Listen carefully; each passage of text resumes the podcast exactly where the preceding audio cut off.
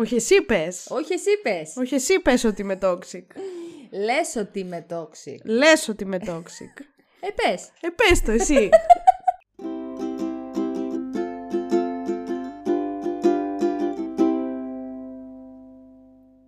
Καλώς ήρθατε σε ένα ακόμα επεισόδιο του Spoiler The Podcast, στο πιο αναμενόμενο επεισόδιο της χρονιάς, για μένα τουλάχιστον. Τι εννοεί για σένα τουλάχιστον; Ε, για μένα είναι, για σένα μπορεί να μην είναι. Για μένα μπορεί να μην είναι. Ε, τότε τι, τι ήρθα εδώ να κάνω τότε, την όμορφη; Ξεπατώθηκα, είδα Τον κλόνεις. Ε, έξι ώρες ταινία σε μια μισή Καλά μέρα. λες και σε ανάγκασα εγώ να δεις... ε, Όχι. Προς Θεού. Άντε λίγο. Εγώ θα τα βλέπα έτσι κι αλλιώς. Με ενδιέφεραν πάρα πολύ. Λοιπόν, είμαστε σήμερα εδώ για να σχολιάσουμε τα Oscars του 2023 μαζί με τη Βασιλεία, όπως και πέρυσι. Όπου, Αχ, τι ωραία χρονιά η περσινή. φίλε, Μπορώ- αυτό μπορώ ήθελα να τώρα πω τώρα. μιλήσω. Έβλεπα πέρυσι, βασικά έβλεπα το επεισόδιο που κάναμε πέρυσι για τα Oscars, το οποίο λέγαμε ότι ήταν πολύ αδιάφορα, Άκου δεν τώρα. υπήρχαν ταινίες, ξέρεις, Άκου ενδιαφέρουσες τώρα. κτλ. Ειλικρινά, νιώθω ότι δεν πρέπει ξανά να μιλήσουμε έτσι για Oscars, γιατί Άκου τώρα. πραγματικά τα περσινά τα Oscar ήταν φανταστικά μπροστά στα φετινά. Δεν έχω, δεν έχω, καταφέρει, έχω καταφέρει να μιλήσω ποτέ δημόσια για τη μεγάλη μου νίκη. Δεν θυμάμαι καθόλου. Για το κόντα. Δεν, δεν ξέρω αν έχω καταφέρει να τοποθετηθώ, να τοποθετηθώ δημόσια. Θα το κάνω τώρα και θα πω. Το ξέρα ότι θα πάρει καλύτερη ταινία Όσκαρ. Το Μαλάκα βρήκε μυρίστηκε. η άλλη τη, τη στιγμή που πνίγηκα, που πήγα να Το πεθάνω. μυρίστηκε η Βασιλίτσα, διότι καθόταν. Συγγνώμη, πήγα να πεθάνω. Για πες, δεν θυμάμαι καν τι έλεγες. Προφανώς. διότι καθόταν η Βασιλίτσα αμέριμνη. Ένα τυχαίο απόγε... απόγευμα ήτανε, καθημερινής. Και λέω, τι να βάλω, τι να βάλω, τι να βάλω από τις Οσκαρικές. Και δεν βάζεις το κόντα που διάβαζες ότι είναι ανάλαφρο το ένα το άλλο μάμου σου του. Πόση ώρα ήταν κιόλας, μία ώρα και 50 λεπτά, κά- κάτι τέτοιο. Κάνα δύο ώρο max να ήταν. Ε, πάρα πολύ ωραία. Το βάζω λοιπόν. Έρχεται ο Μίμης το βράδυ από τη δουλειά και τι λέω εγώ. Μίμη, αυτό θα πάρει το Όσκαρ. Μα έχει 15 απόδοση. Μα τι λέει η Βασιλεία είναι το θέμα. Η Βασιλεία ό,τι λέει να το λέει στο μικρόφωνο πιο κοντά. Ισχύει. Τι λέει η Βασιλεία στο μικρόφωνο πιο κοντά τέλος πάντων; Αυτό είναι το Είναι- θέμα. Αυτό είναι το θέμα. Και τι κάνει η Βασιλεία; Τρέχει. Τικι, τικι, τικι, τικι, τικι. Πάει. Παίρνει μια ε, pay safe, play safe, pay safe. Πώς κατά λέγονται αυτά. Και λέει μη μη. Παίξ το. Εσύ που ξέρεις, παίξ το. Βάλε 10 ευρώ. Βέβαια, εντάξει, ώσπου να γίνει αυτό, είχε πέσει η απόδοση από 15 στο 13. Το ηθήκαμε, δεν το ηθήκαμε. Το παίξαμε, το παίξαμε. Το κερδίσαμε, το κερδίσαμε. Θα σας αφήσω να κάνετε μόνοι σας την μαθηματική πράξη. Δεν θέλω να περιαυτολογήσω παραπάνω. Ήταν από τις καλύτερες μέρες μου για το 2022. Το πανηγύρι που έριξα εδώ 6,5 ώρα το πρωί που έτσι κι αλλιώς είχα σηκωθεί για να πάω στη δουλειά. Και μιλούσαμε στο τηλέφωνο, ε. Και σε, και σε λέω, βάλαμε Πολύ ανοιχτή πι- Η ακρόαση. αλήθεια είναι ότι παίζει να μιλήσαμε στο τηλέφωνο Λοιπόν, εκείνη την ώρα. ναι, γιατί εγώ πίστευα Γιατί ότι εγώ θα τα ξυπνήσω. βλέπα Εσύ τα βλέπεις live. live. Εγώ πίστευα ότι θα ξυπνήσω και θα μου έχει στείλει ήδη το τι έχει γίνει. Αλλά για κάποιο λόγο είχαν καθυστέρηση. Εγώ ξύπνησα νωρίτερα. Δεν θυμάμαι. Οπότε δεν είχε ανακοινωθεί ακόμα το καλύτερη ταινία. Κάπου στις 7 παρά. Η αλήθεια είναι δική ότι μας είχε ώρα. αργήσει πέρυσι. Άργησαν νομίζω. ρε πέρσι, για καλή μου τύχη. Οπότε εδώ, πανηγύρι, χαμό, σαμπάνιες, ξύπνησα το μίμη, μίμη, τράβατα κατευθείαν. Μέσα στον ύπνο του αυτό σου λέει τι έγινε, λέει μπήκαν κλέφτες μέσα. Όχι, δεν μπήκαν κλέφτες, εμείς κλέψαμε. Η Βασιλεία δεν ξέρει πώς λειτουργεί το στοίχημα και ότι άμα Δεν έχω κερδίσεις τα ιδέα. λεφτά αυτά που Δεν μένουν έχω- στο λογαριασμό, δεν πρέπει έχω να τα ιδέα. βγάλεις εκείνη την ώρα. Το άγχος μου, ειλικρινά, ήταν να τα βγάλω εκείνη την ώρα. Δεν είχα ιδέα τι γίνεται. Δεν πειράζει, δεν πειράζει. Τέλος πάντων, θα ξέρω. Παρ' όλα αυτά, αυτό ήταν πέρσι. Φέτος είναι μια διαφορετική χρονιά. Φέτος Πιο δεν έχει προβλεπέ, καλά θα στοιχήματα έλεγε να κάποιος. παίξουμε. Πιο προβλέψιμη, από ό,τι φαίνεται θα είναι. Εκτός αν τα είχαμε δει μήνες πριν και τα είχαμε μυριστεί. Καλά, ναι, οκ. Να κάνω εγώ και το callback βέβαια που στο προ- προ-προηγούμενο επεισόδιο που γυρίστηκε πριν από μήνες. Ναι. Είπα ότι θα είναι η καλύτερη ταινία του 23. Είπες του ο- 23 λέω, άιντε, του 22. Είπες ότι θα είναι η καλύτερη; Είπα ότι θα πάρει το Oscar χωρίς να την έχω δει καν. Είπες ότι θα πάρει υποψηφιότητα στα Όσκαρ. Όχι, είπα ότι θα πάρει το Oscar καλύτερης ταινίας και δεν την είχα δει καν. Τι Μην λες; σου βάλω τώρα να παίξεις το επεισόδιο. όχι, όχι, βαριέμαι. Ε, μπράβο, Αλεξάνδρα. Ναι, Και ωραία. δεν του παίρνει αυτή, λέει. Ωραία. Κοίτα. Να ρωτήσω κάτι. Όπως η Βασιλίτσα πέρσι. Το μυρίστηκε, ακουαφόρτε. Εσύ που το μυρίστηκες από τότε. Ε, ήταν το φαβορείο. Από τότε τι να έπαιζα; Από τότε Μία δεν θα υποψηφιότητα έπαιζε. που δεν υπήρχε; Όταν θα. Ναι, ισχύει. Ε, ήταν το Όταν φαβορείο ούτως ή βγήκανε- άλλως. Δεν είχε τέτοιο. Δεν είχε ναι. απόδοση. Ναι, δεν είχε. που δεν είχε ποτέ απόδοση. Για το Everything Everywhere All at Once λέμε. Α, ναι, σε περίπτωση που δεν το καταλάβατε. Τέλος Ε, πάντων, μπράβο σου, μπρα- θα πω. Ευχαριστώ. Ευχαριστώ. Η αλήθεια είναι ότι φέτος είναι αρκετά προβλέψιμα τα Όσκαρ. Εκτός αν γίνει πάλι κάτι αντίστοιχο με πέρσι, που δεν Ναι. το πιστεύω. Αλλά άμα γίνει, δεν θα το περιμένουμε να έρχεται. Οπότε δεν μπορούμε να. Δεν θεωρώ ότι στιγμής, υπάρχει κάτι που τουλάχιστον- μπορούμε να προβλέψουμε όπως το Ε, ναι, περσινό. από ας πούμε. αυτές που έχω δει εγώ τουλάχιστον. Ε, γιατί εντάξει, δεν τις είδα όλες που είναι για καλύτερη ταινία. Εσύ νομίζω πλέον τις έχεις δει όλες; Έχω δει όλες τις ταινίες γενικότερα εκτός από μία που είναι το Living που έχει υποψηφιότητα για πρώτου ανδρικού. Μόνο αυτή Bill δεν Nighy. έχω δει. Όλα Οκ, τα υπόλοιπα οκ. τα έχω δει όλα. Ωραία. Μέχρι στιγμής από αυτές που είδα, μόνο. Ναι, δηλαδή δεν υπάρχει κάποια άλλη που να μου κλώτσει, αλλά σου λέω εγώ δεν τις... με, τώρα που κάνουμε το επεισόδιο δεν τις είδα και όλες. Ε, μέχρι να βγούνε τα Όσκαρ νομίζω θα έχω προλάβει να τις δω, τις υποψήφιες τουλάχιστον. Έτσι, αυτό. Ωραία, για ό,τι δεν έχεις άποψη σήμερα, Ναι, θα να πας μιλήσεις να το εσύ. γράψεις εκείνη την ημέρα που θα βγει το επεισόδιο στα σχόλια για να ξέρουμε ποια θα είναι η γνώμη σου. Ναι, ισχύει. Θα το κάνω σίγουρα. Τέλος πάντων, αρκετά μιλήσαμε για τα περσινά Όσκαρ. Ξέρεις τι δεν έχουμε σχολιάσει για τα περσινά Όσκαρ; Τι; Το χαστούκι του Will Smith στον ε, Chris Rock. Αλλά δεν θέλω να αναλωθούμε τώρα σε αυτή τη μαλακία που έγινε πέρυσι. Ε, ναι, αλλά τώρα το ανέφερες, τώρα και με τσίγκλισες. Ε, το ανέφερα. Ε, δεν συμφωνούμε και οι δύο ότι ήταν μια πολύ κακή κίνηση. Ε, ξεκάθαρα. Ε, εντάξει. Α, τε- όχι, αυτό Έχεις- είπε. Τώρα έχει- σηκωνόμαστε. Ξέρω εγώ, μπορεί- Σηκώ... Και όχι τίποτα άλλο. Win-win ο Will Smith πέρσι. Εμ σηκώθηκε. Εμ έδωσε τη σφαλιάρα. Εμ πήρε και το Όσκαρ που εγώ εννοείται δηλαδή σε αυτή την κατηγορία δεν θα μου κάτσει ποτέ. Ποτέ Ούτε και, εμένα, φέτο- ούτε και εγώ, φέτος ούτε. τα ίδια. Αλλά εννοείται ότι δεν έπρεπε να κερδίσει πέρσι ο Will. Παιδιά, hello, Ακαδημία. Ναι, όχι, Ιουχου. όχι. Όχι. Όχι, Τέλος ούτε. πάντων. Θέλω επίσης να αναφερθώ λίγο στα BAFTA, τα, φε- τα φετινά του 23. Αστεράκι. τα BAFTA φετινά. οποία ήταν γελοία, κατά τη γνώμη μου. Θα μιλήσω πιο αναλυτικά για το All Quiet on the Western Front, όταν τα πούμε για τις καλύτερες ταινίες, αλλά το να πάρει καλύτερη ταινία γενικά. Καλύτερη, μουσική. Ξενόγλωσση. Καλύτερη ξενόγλωσση, εντάξει, θα το πάρει και στα Όσκαρ, αλλά οκ. Καλύτερη ξενόγλωσση το ακούω λίγο, θα σου πω γιατί δεν το ακούω αργότερα. Και καλύτερη σκηνοθεσία είναι πολύ μεγάλο όχι από μένα. Δεν ήταν κακή ταινία, αλλά ήταν μέτρια. Μέτρια προς καλή στην καλύτερη. ρωτήσω Θα κάτι. σου πω πιο αναλυτικά μετά. Α, Ρώτα εγώ εντάξει. τι θες. Α, οκ. Γενικά από ό,τι κατάλαβα, γιατί αυτή είναι μία από τις ταινίες που δεν είδα, είναι βασισμένη ε, στον πρώτο παγκόσμιο ή δεύτερο; Δεύτερο παγκόσμιο, νομίζω. Άμα σου πω ότι δεν θυμάμαι καν. Την είδα και δεύτερη φορά εντωμεταξύ τις προάλλες. Νομίζω ότι είναι. Βλακείες λέει. Νομίζω ότι είναι δεύτερος παγκόσμιος. ότι είναι απλά δεύτερος. Εξιστορεί την πλευρά κάπως των Γερμανών Ναι. σε όλο αυτό. Τέλος πάντων, πολλές ταινίες τις είδα και δεύτερη φορά για να έχω λίγο πιο. Γιατί τις είχα δει πολύ παλιά βασικά. Ειδικά το Everything Everywhere All at Once το είδα τον Καλά, ναι. Μάιο. Οπότε το ξαναείδα τώρα. Είδα κάποιες δεύτερες φορές για να έχω λίγο πιο ολοκληρωμένη γνώμη τέλος πάντων. Αλλά Ε. νομίζω ότι ήταν αρκετά γελίο. Πέρα από, το, πέρα από και άλλα γελία που έκαναν φυσικά, όπως το πρώτο ανδρικού στον ε, Austin Butler. Καλά. Εντάξει, αυτό γελάω. έτσι και επαναληφθεί 12 Μαρτίου. Ελπίζω πως όχι. Δεν θα. Δηλαδή. Δεν. Από μένα θα είναι όχι. Ε, δεν, σε, δεν τελείωσα όμως. Οπότε είναι μια ταινία που Α, πραγματεύεται. Ναι. Την πλευρά των Γερμανών, έτσι. Ναι, κάπως. είναι. είναι στην Γενικά, ουσία- από ναι, τις- η πλευρά των Γερμανών στην ουσία σου δείχνει την ιστορία τεσσάρων, νομίζω, φίλων που κατατάχθηκαν στον πόλεμο, κάπως έτσι. Τα- Που ήταν. τι που δεν είχαν ιδέα για το τι συμβαίνει και πήγαν χαχαχα μπουχουχού εκεί. Α, ναι. Και ωραία. κάτι, ένα τέτοιο πράγμα. Αλλά ειλικρινά μου φάνηκε μέτρια. Δεν, δεν, δεν με έψηνε τόσο πολύ. Γενικά, εγώ δεν είμαι φαν των πολεμικών ταινιών. Ποια είναι- αυτό ήταν η επόμενη μου ερώτηση. Ποια είναι γενικά από, από τις πολεμικές; Ποια είναι η αγαπημένη μου; Ναι. Ποια σου έχει αρέσει, ας Μου πούμε; έχει αρέσει πολύ το Saving Private Ryan. Ε, ναι, ρε, εσύ. και το 1917 που ήταν πιο πρόσφατο. Ναι. Ε, το οποίο βέβαια το μόνο του επίτευγμα ας πούμε ήταν ότι ήταν όλο ένα μονόπλανο. Αλλά γενικά δεν είμαι φαν των πολεμικών Α, ταινιών. οκ. Δεν τις συμπαθώ Εντάξει. πάρα πολύ. Δεν τις συμπαθώ. Εμένα δεν μου κερδίζουν το ενδιαφέρον ιδιαίτερα. Απλά θεωρώ ότι το All Quiet on the Western Front ενώ ήταν ένα καλό, μια καλή ταινία, δεν χρειάζεται τόση προσοχή. Αυτό για μένα. Δηλαδή από τις υπόλοιπες ξενόγλωσσες, επειδή τις είδα και τις πέντε, νομίζω ότι τώρα θα το ξανααναφέρω μετά. Νομίζω ότι οι υπόλοιπες τέσσερις είναι όλες καλύτερες από το All Quiet on Α, the ναι. Western Front. ναι. Α, οκ. Πάμε. Και υπάρχουν και βασικά. Λοιπόν, ξεκινάμε λίγο με τα snubs. Έχω πάρα πολλά να πω πριν μπούμε στις κατηγορίες. Οκ. Τα έχω όλα σημειωμένα. Πρώτα απ' όλα, Yes. το γαμημένο το Babylon. Δεν είναι δυνατόν Ρε, εσύ. το Babylon να Ρε, εσύ. είναι τόσο χεσμένο και να μην έχει υποψηφιότητα για πράγματα.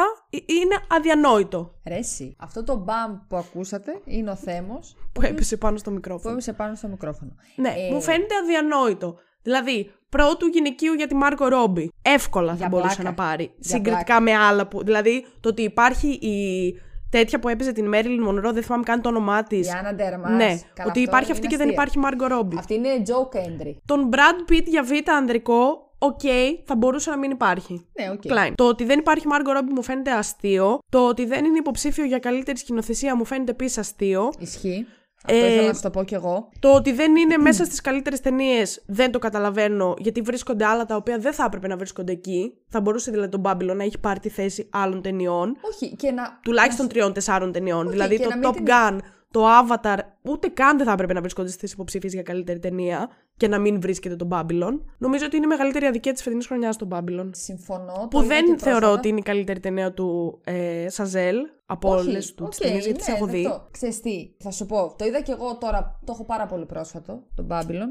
Είναι πάρα πολύ τραγικό που δεν έχει πάρει ε, υποψηφιότητα καλύτερη ταινία. Και ας μην το, προφανώς και ας μην το έπαιρνε, οκ, δεν λέμε αυτό. Γενικά αυτό το πράγμα που κάνει ο Σαζέλ στη σκηνοθεσία, ας πούμε, αυτή η ταινία ήταν τρίωρη. Σου είπα ότι θα μπορούσε να ήταν και μισή ώρα λιγότερο. Ναι, αλλά δεν με ενόχλησε. Ούτε εμένα. Είναι ο τρόπος που σκηνοθετεί, το pacing της ταινίας είναι σε όλες του όμως. Αυτό δηλαδή το έχω παρατηρημένο που δεν ξέρω αν τις έχω δει όλες, δεν νομίζω, αλλά σε όσες έχω δει, είναι, το έχω παρατηρήσει και μου έχει κάνει τρομερή εντύπωση. Αυτός ο άνθρωπος κάνει κάτι μοναδικό με τη σκηνοθεσία. Συμφωνώ, δηλαδή, συμφωνώ. ο τρόπος που μία τρίωρη ταινία την έκανε ρε παιδί μου, εντάξει, να φαίνεται να μην γίνεται τόσο κουραστική για τον θεατή. Δηλαδή είναι, είναι κάτι το οποίο θεωρώ ότι δεν μπορούν να το κάνουν πολύ. Ας ξεκινήσουμε από αυτό. Συμφωνώ Καλά απόλυτα. τώρα, Μάργκο Ρόμπι θεωρώ έτσι κι αλλιώς ότι είναι πάρα πολύ καλή ηθοποιός. Μ' αρέσει, Και με αυτό πλέον, συμφωνώ. μ' αρέσει πλέον όπου και αν τη βλέπω. Χαίρομαι αν είναι σε κάποιο cast, είτε είναι σε πρώτο ρόλο είτε σε δεύτερο. Τι να πω, τους πόνεσαι λίγο, γιατί δείχνει το Hollywood, δείχνει μάλλον μία πλευρά του Hollywood που δεν θέλουν ποτέ να βγάλουν προς τα έξω. Καλά, πού νομίζουν ότι απευθύνονται; Δε- ναι, δεν Ηλίθιοι ξέρω. νομίζουν ότι. Εντάξει, προφανώς υπάρχει κοινό το οποίο είναι. Τι να σου πω τώρα, πρόβατα; Α το πω έτσι. Αλλά δηλαδή ο κόσμος είναι χαζός. Δεν ξέρει τι γινότανε ως ένα βαθμό στο Hollywood τότε. Και τι, και τους έτσουξε; Μ, Δηλαδή, είναι, είναι τραγικό που ενώ ήταν μια, θεωρώ, πάρα πολύ καλή χρονιά για, ταινί, για τις ταινίες. Ήταν πολύ δυνατή χρονιά, γιατί μέχρι στιγμής ό,τι έχω δει μου έχει αρέσει. Όχι, εντάξει, ναι. Αν έπρεπε να βγάλω κάποιο από την λίστα αυτή, το Top Gun, ας πούμε, θα το έβγαζα. μάλλον. Συμφωνώ.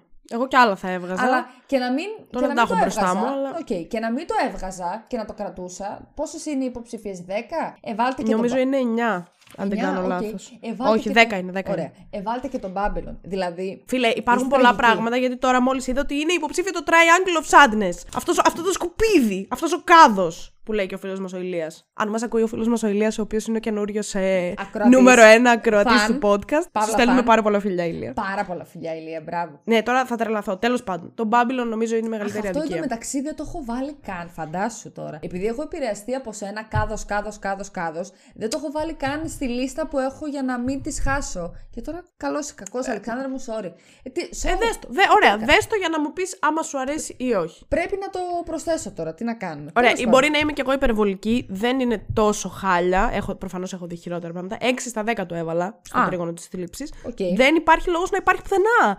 Γιατί υπάρχει και ως καλύτερος σκηνοθέτης. Ο Ρόμπερτ, πώς το λένε, Ρόμπερτ Όστλουντ. Τέλος πάντων, το μικρό του δεν το θυμάμαι. Για Ρούμπεν, Ρούμπεν Όστλουντ. Ρούμπεν. Δεν γίνεται να υπάρχει ως καλύτερος σκηνοθέτης. Θα τρελαθώ δηλαδή. Ωραία, πάμε στα άλλο σναμ. Λοιπόν, έχω πολλά. λοιπόν, Αυτό. το Aftersun. Το Aftersun είμαι λίγο biased γιατί είναι η, δεύ- η αγαπημένη μου ταινία της χρονιά. Δεν γίνεται να μην έχει υποψήφιο καλύτερης ταινίας αρχικά και να έχει το Top Gun. Δεν γίνεται να μην έχει υποψήφιο καλύτερης ταινίας. Για μένα. Δεν γίνεται να μην έχει καλύτερη μουσική. Έχει φανταστική μουσική και υπάρχουν υποψήφια για τη μουσική τα οποία είναι ό,τι να είναι, όπου θα τα αναλύσω όταν ξαναπάμε εκεί. Δεν γίνεται να μην έχει καλύτερη φωτογραφία Αυτό ναι, που συμφωνώ. η κατηγορία φέτος, το Best Cinematography, είναι η χειρότερη χρονιά ever για να υπάρχουν. Δηλαδή, τα, τα μ, υποψήφια για την καλύτερη φωτογραφία είναι πραγματικά αστεία και τα πέντε σχεδόν. Δεν, δεν μπορώ να το καταλάβω πώς γίνεται, γιατί έχει κάτι πλανάρι στο Aftersun. Όπου Ναι, όχι, συμφωνώ. την επόμενη Πέμπτη θα βγει επεισόδιο για το Aftersun και θα τα πω εκεί πιο αναλυτικά.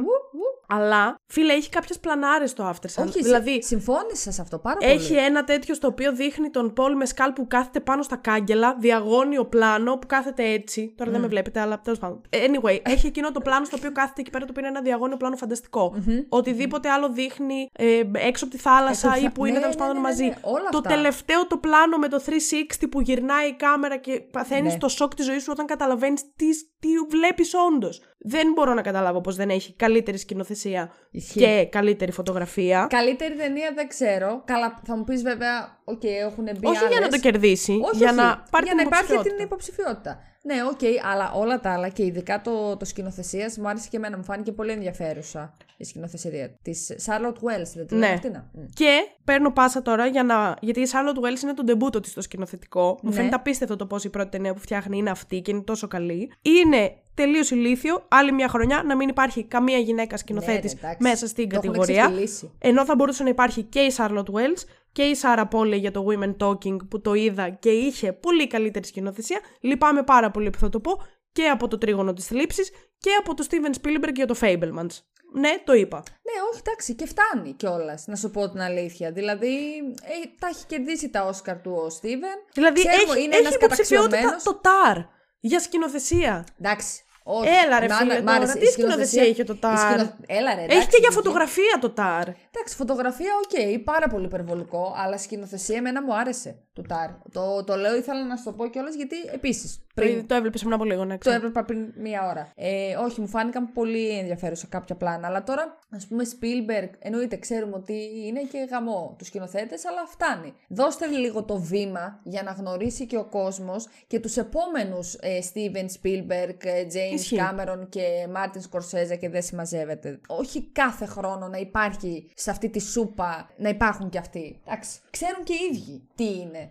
Δεν θα τους το πει τώρα η Ακαδημία. Μέσα λοιπόν στις female directors που λείπουν και γενικότερα που μου φαίνεται τελείως ηλίθιο, Επίσης μου φαίνεται τελείως ηλίθιο που για άλλη μια χρονιά δεν υπάρχει σχεδόν ούτε ένας υποψήφιος, σχεδόν ούτε ένα, γιατί υπάρχουν ελάχιστοι, μπορεί μόνο η Άντζελα Μπασέτ, ούτε ένας υποψήφιος που να μην είναι λευκός, Ναι, ποιο θα π.χ. βάζες; Ναι. τη Viola Davis για το Woman King. Δεν γίνεται να υπάρχει η Άννα Σ' Ντεαρμάς άρεσε για τη αυτό; Marilyn Monroe. Α, ειλικρινά δεν γίνεται. Αυτή σ' άρεσε, δεν την έχω δει την ταινία. Σ' Ε, άρεσε το κοίτα, Woman King? ήταν, θα τη βάλω στην ίδια κατηγορία με το Tar, με την έννοια του ότι η ταινία ήταν απλά ok, αλλά η Viola Davis ήταν φανταστική. Εντάξει, είναι φανταστική ηθοποιός αυτή, αλλά. Ναι, Εντάξει, δεν γίνεται κοίταξε. να μην υπάρχει μία υποψηφιότητα για το Woman King. Θα μπορούσε να υπάρχει και νομίζω πρέπει να έχει γυναίκα σκηνοθέτη, αν δεν κάνω λάθος. Αλλά ε, μου φαίνεται απίστευτο το ότι δεν υπάρχουν άνθρωποι μαύροι. Ούτε ένας, ούτε ένας δεν Εντάξει, υπάρχει. εγώ Μόνο η αυτό, Άντζελα Μπασέτ. Να σου πω την αλήθεια, δεν κατα... καταλαβαίνω γιατί το λες και πολλές φορές έχουν αδικηθεί, αλλά πα- υπάρχουν και πάρα πολλές φορές που έχουν κερδίσει Όσκαρ ενώ δεν ε, το αξίζανε. Πα- Χαρακτηριστικό παράδειγμα που μπορώ να θυμηθώ κατευθείαν τώρα είναι η Λουπίτα Νιόγκο. Για μένα, έτσι. Μ' αρέσει Για το καθόλου. 12 Years a Slave. Δεν μ' αρέσει καθόλου. Καθόλου δεν μ' αρέσει ηθοποιός. Αλήθεια. Αυτή. Δεν μ' αρέσει καθόλου. Δεν θυμάμαι Δηλαδή, με τη τι άλλα βλέπω- ήταν υποψήφια, αλλά εμένα μου είχε αρέσει πολύ στα Ούτε 12 κι εγώ. χρόνια Σκλάβος. Εντάξει, γιατί μιλάει πολλά χρόνια που βγήκε. Προφανώς και δεν θυμάμαι με ποια ήταν συνυποψήφιες, αλλά δεν. Η ταινία το 12 χρόνια σκλάβος εννοείται ότι μου είχε αρέσει. Δεν το συζητώ καν. Η συγκεκριμένη ηθοποιός, ο τρόπος που παίζει, δεν μου αρέσει. Δεν με αγγίζει ούτε στο τόσο. Οριακά τη βλέπω στο Black Panther, δηλαδή και εκνευρίζομαι. Ε, Οκ, φύγε από συμ- το πλάνο. Το δεν θέλω. ακούω αυτό. Φύγε. Ε, Επόμενο Παρ' όλα αυτά παραπράγμα. δεν έχει να κάνει με το τι χρώμα έχει ο άνθρωπος. Θέλω να σου πω Όχι, ότι. δεν έχει. Θα, Το τα- δεν εγώ για γίνεται το να μην ταλέντο τους υπάρχουν μιλάω. υποψηφιότητες, ρε φίλε. Να Γι' μην, δι- αυτό ναι, θέλω να να μην πω. δίνουν το βήμα, φυσικά. Όχι εννοείται να αυτό. κερδίσουν ντε και καλά. Όχι, το όχι, να όχι. υπάρχει ένα inclusivity. Ε, ναι, αλλά όχι να υπάρχει μόνο και μόνο γιατί Sony και ντε μετά πρέπει να το πάρει κάποιος. Όχι, για να, το, πα- όχι για να το πάρει. Όχι για να πάρει ντε και καλά το βραβείο. Αλλά Ναι, να- όχι, παρουσία. Ναι, αυτό. Μια παρουσία θα έπρεπε να υπάρχει. Δηλαδή η Viola Davis, ας πούμε, το βρίσκω επίσης γελίο που δεν υπάρχει. Ενώ υπάρχουν ό,τι να είναι άλλα. Μμμ. Αλλά αντίστοιχα, ας πούμε, και με τη Margot Robbie το ίδιο. Που δεν υπάρχει και, δε- και υπάρχουν άλλα στη θέση της. Ενώ Ναι, θα ναι, μπορούσε ναι, να υπάρχει εντάξει, αυτή. όχι. Οκ. Άλλο Μετά, snub. το She Said που δεν υπάρχει πουθενά, υπήρχε λίγο στα Golden Globes, δεν θυμάμαι αν υπήρχε στα BAFTA. Ε, είναι αυτό που παίζει Κάρι Μάλιγκαν και δεν ξέρω αν θα σα αρέσει πάρα Εντάξει, πολύ. το έχω στη λίστα, Τέλος παρόλο πάντων. που με την Κάρη δεν τα έχουμε πολύ. Ίσως να μην είναι ντε και καλά για μεγάλα βραβεία, τύπου β' γυναικείου supporting για την Κάρι Μάλιγκαν και τέτοια. Αλλά επειδή ήταν μια ταινία που είχε πολύ σημαντικό νόημα, μου φαίνεται μεγάλο snub που δεν υπάρχει και είμαι σίγουρη ότι δεν υπάρχει επειδή ασχολείται με το Harvey Weinstein. Και είναι ο μόνος λόγος που δεν το έχουν βάλει μέσα. Είμαι, είμαι σίγουρη γι' αυτό ότι Ρε, το εσύ, κάνω γιατί snub γι' όμως, αυτό. αφού τον κάνουν κάνανε.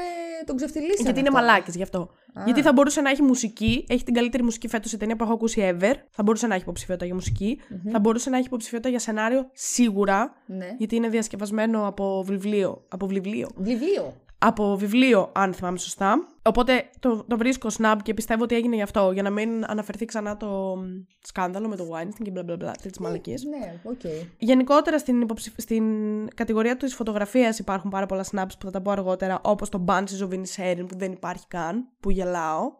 Δεν υπάρχει. Φυσικά και δεν υπάρχει. Τι εννοείς δεν υπάρχει; Δεν υπάρχει. Τι εννοεί Βίρνα ότι δεν υπάρχει το Banshees of Εννοώ Inisherin? ότι δεν υπάρχει. Τέλος πάντων, η χειρότερη κατηγορία φέτος είναι αυτή. Είναι η χειρότερη από το Ε. καλύτερη ταινία. Επόμενο παρατράγουδο. Στο International Feature Film. Ναι, που δεν έχω δει Χριστό. Δεν πειράζει. Έχω δει εγώ το κορεάτικο, το Decision to Live.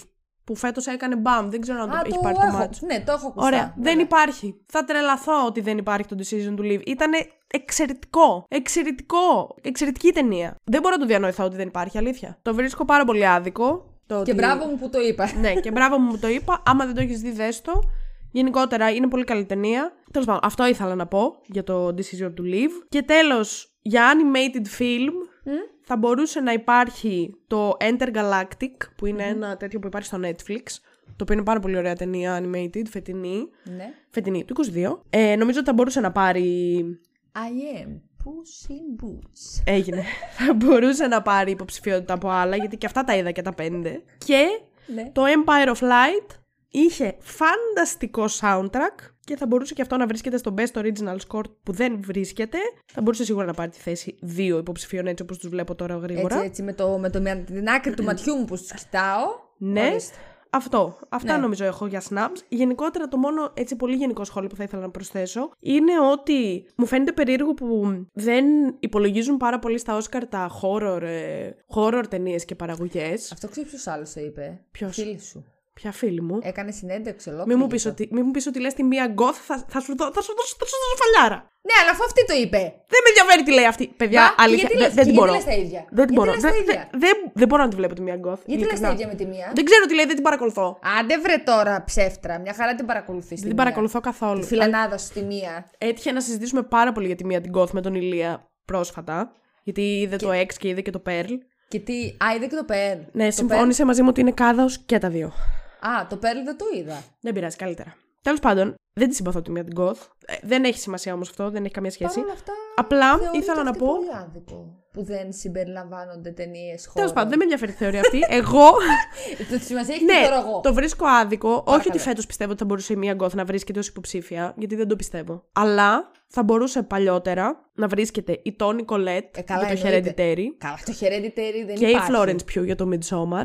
Που δεν το έχω δει. Δεν Αλλά πειράζει. το Hereditary που το έχω δει εννοείται ότι είναι, ήταν κλέψιμο εκείνης της χρονιάς. Οπότε γενικά αυτό. Απλά δεν μου αρέσει που τα horror δεν συγκαταλέγονται τόσο πολύ όσο άλλες ταινίες και τα θεωρούν πιο κατώτερα, θα πω. Τέλος πάντων. Όχι πιο κατώτερα, Και εγώ, κατώτερα εντάξει, χωρίς το πιο. προφανώς έχουν βγει πολύ βέβαια κάδοι σε χώρο, ίσως από οποιοδήποτε άλλο είδος. Ισχύει αυτό, Έτσι, μεν. οπότε- γιατί αλλά είναι ναι, ένα είδος που κανονικά- το βλέπεις για διασκέδαση καθαρά και όχι κανονικά- για κάτι άλλο. Κανονικά θα έπρεπε. Ναι, Αλλά γιατί υπάρχουν οι και πολύ ταινίες καλά- όπως, ας πούμε, το Hereditary. Χριστέ μου, ανατρίχιασα τώρα πάλι. Το θυμήθηκα γιατί. Πότε βγήκε αυτό, το 19. Νομίζω το 18. Το 18. Εγώ το είδα, εγώ πρέπει να το είδα κάνα δύο χρόνια μετά. Και εγώ το είδα 20. αρκετά αργότερα. Δηλαδή το είδα αργότερα, δεν το είδα μόλις βγήκε. Παρ' όλα αυτά το Midsommar μου άρεσε πιο πολύ. Του ίδιου δεν είναι του Άρη Άστερ και τα δύο; Ναι. Μμ, ο οποίος θα βγάλει τώρα και, τελ- και άλλη ταινία με τον ε, Joaquin Phoenix. Α, αυτό που το περίεργο. Ναι, δεν ένα έχω που καταλάβει τι γίνεται. Έχει μια ηλίθια μετάφραση στα ελληνικά που δεν τη θυμάμαι τώρα. Αχ, αλλά ναι, τέλος έχεις πάντων. δίκιο. Έχεις δίκιο. Anyway, αυτά ήθελα να πω έτσι σαν πολύ γενικά σχόλια που πήρανε πάρα πολύ ώρα. Και νομίζω ότι μπορούμε να μπούμε στις υποψηφιότητες και να κράξουμε. Γεια σας, φίλοι. Είμαι η Αλεξάνδρα από το μέλλον. Για άλλη μια φορά σας χαιρετώ. Κάνω μια μικρή παρένθεση πριν ξεκινήσουμε να σχολιάζουμε όλα τα, όλες τις κατηγορίες των Όσκαρ. Διότι δυστυχώς υπάρχουν πάρα πολλά πράγματα τα οποία εγώ ξέχασα να αναφέρω σε αυτό το επεισόδιο και θεωρώ ότι είναι πάρα πολύ σημαντικά και θα σας τα πω έτσι πάρα πολύ γρήγορα. Δεν θα σας κουράσω. Άμα θέλετε κάνετε skip και πηγαίνετε πολύ γρήγορα εκεί που ξεκινάνε οι υποψηφιότητες. Τι είναι αυτά λοιπόν που ξέχασα να πω; Αρχικά η Μισελ Γέο είναι η πρώτη ever γυναίκα ασιατικής καταγωγής που γίνεται nominated σε κατηγορία της καλύτερης ηθοποιού, το οποίο θεωρώ ότι είναι πολύ αστείο να συμβαίνει για πρώτη φορά το 2023 και ποτέ ξανά να μην έχει ψηφιστεί ως καλύτερη ηθοποιός οποιαδήποτε γυναίκα ασιατικής καταγωγής ποτέ στα σχεδόν 100 χρόνια που υπάρχουν τα Όσκαρ. Παρ' όλα αυτά, επειδή λογικά θα κερδίσει και το Όσκαρ, ή μάλλον έτσι λένε,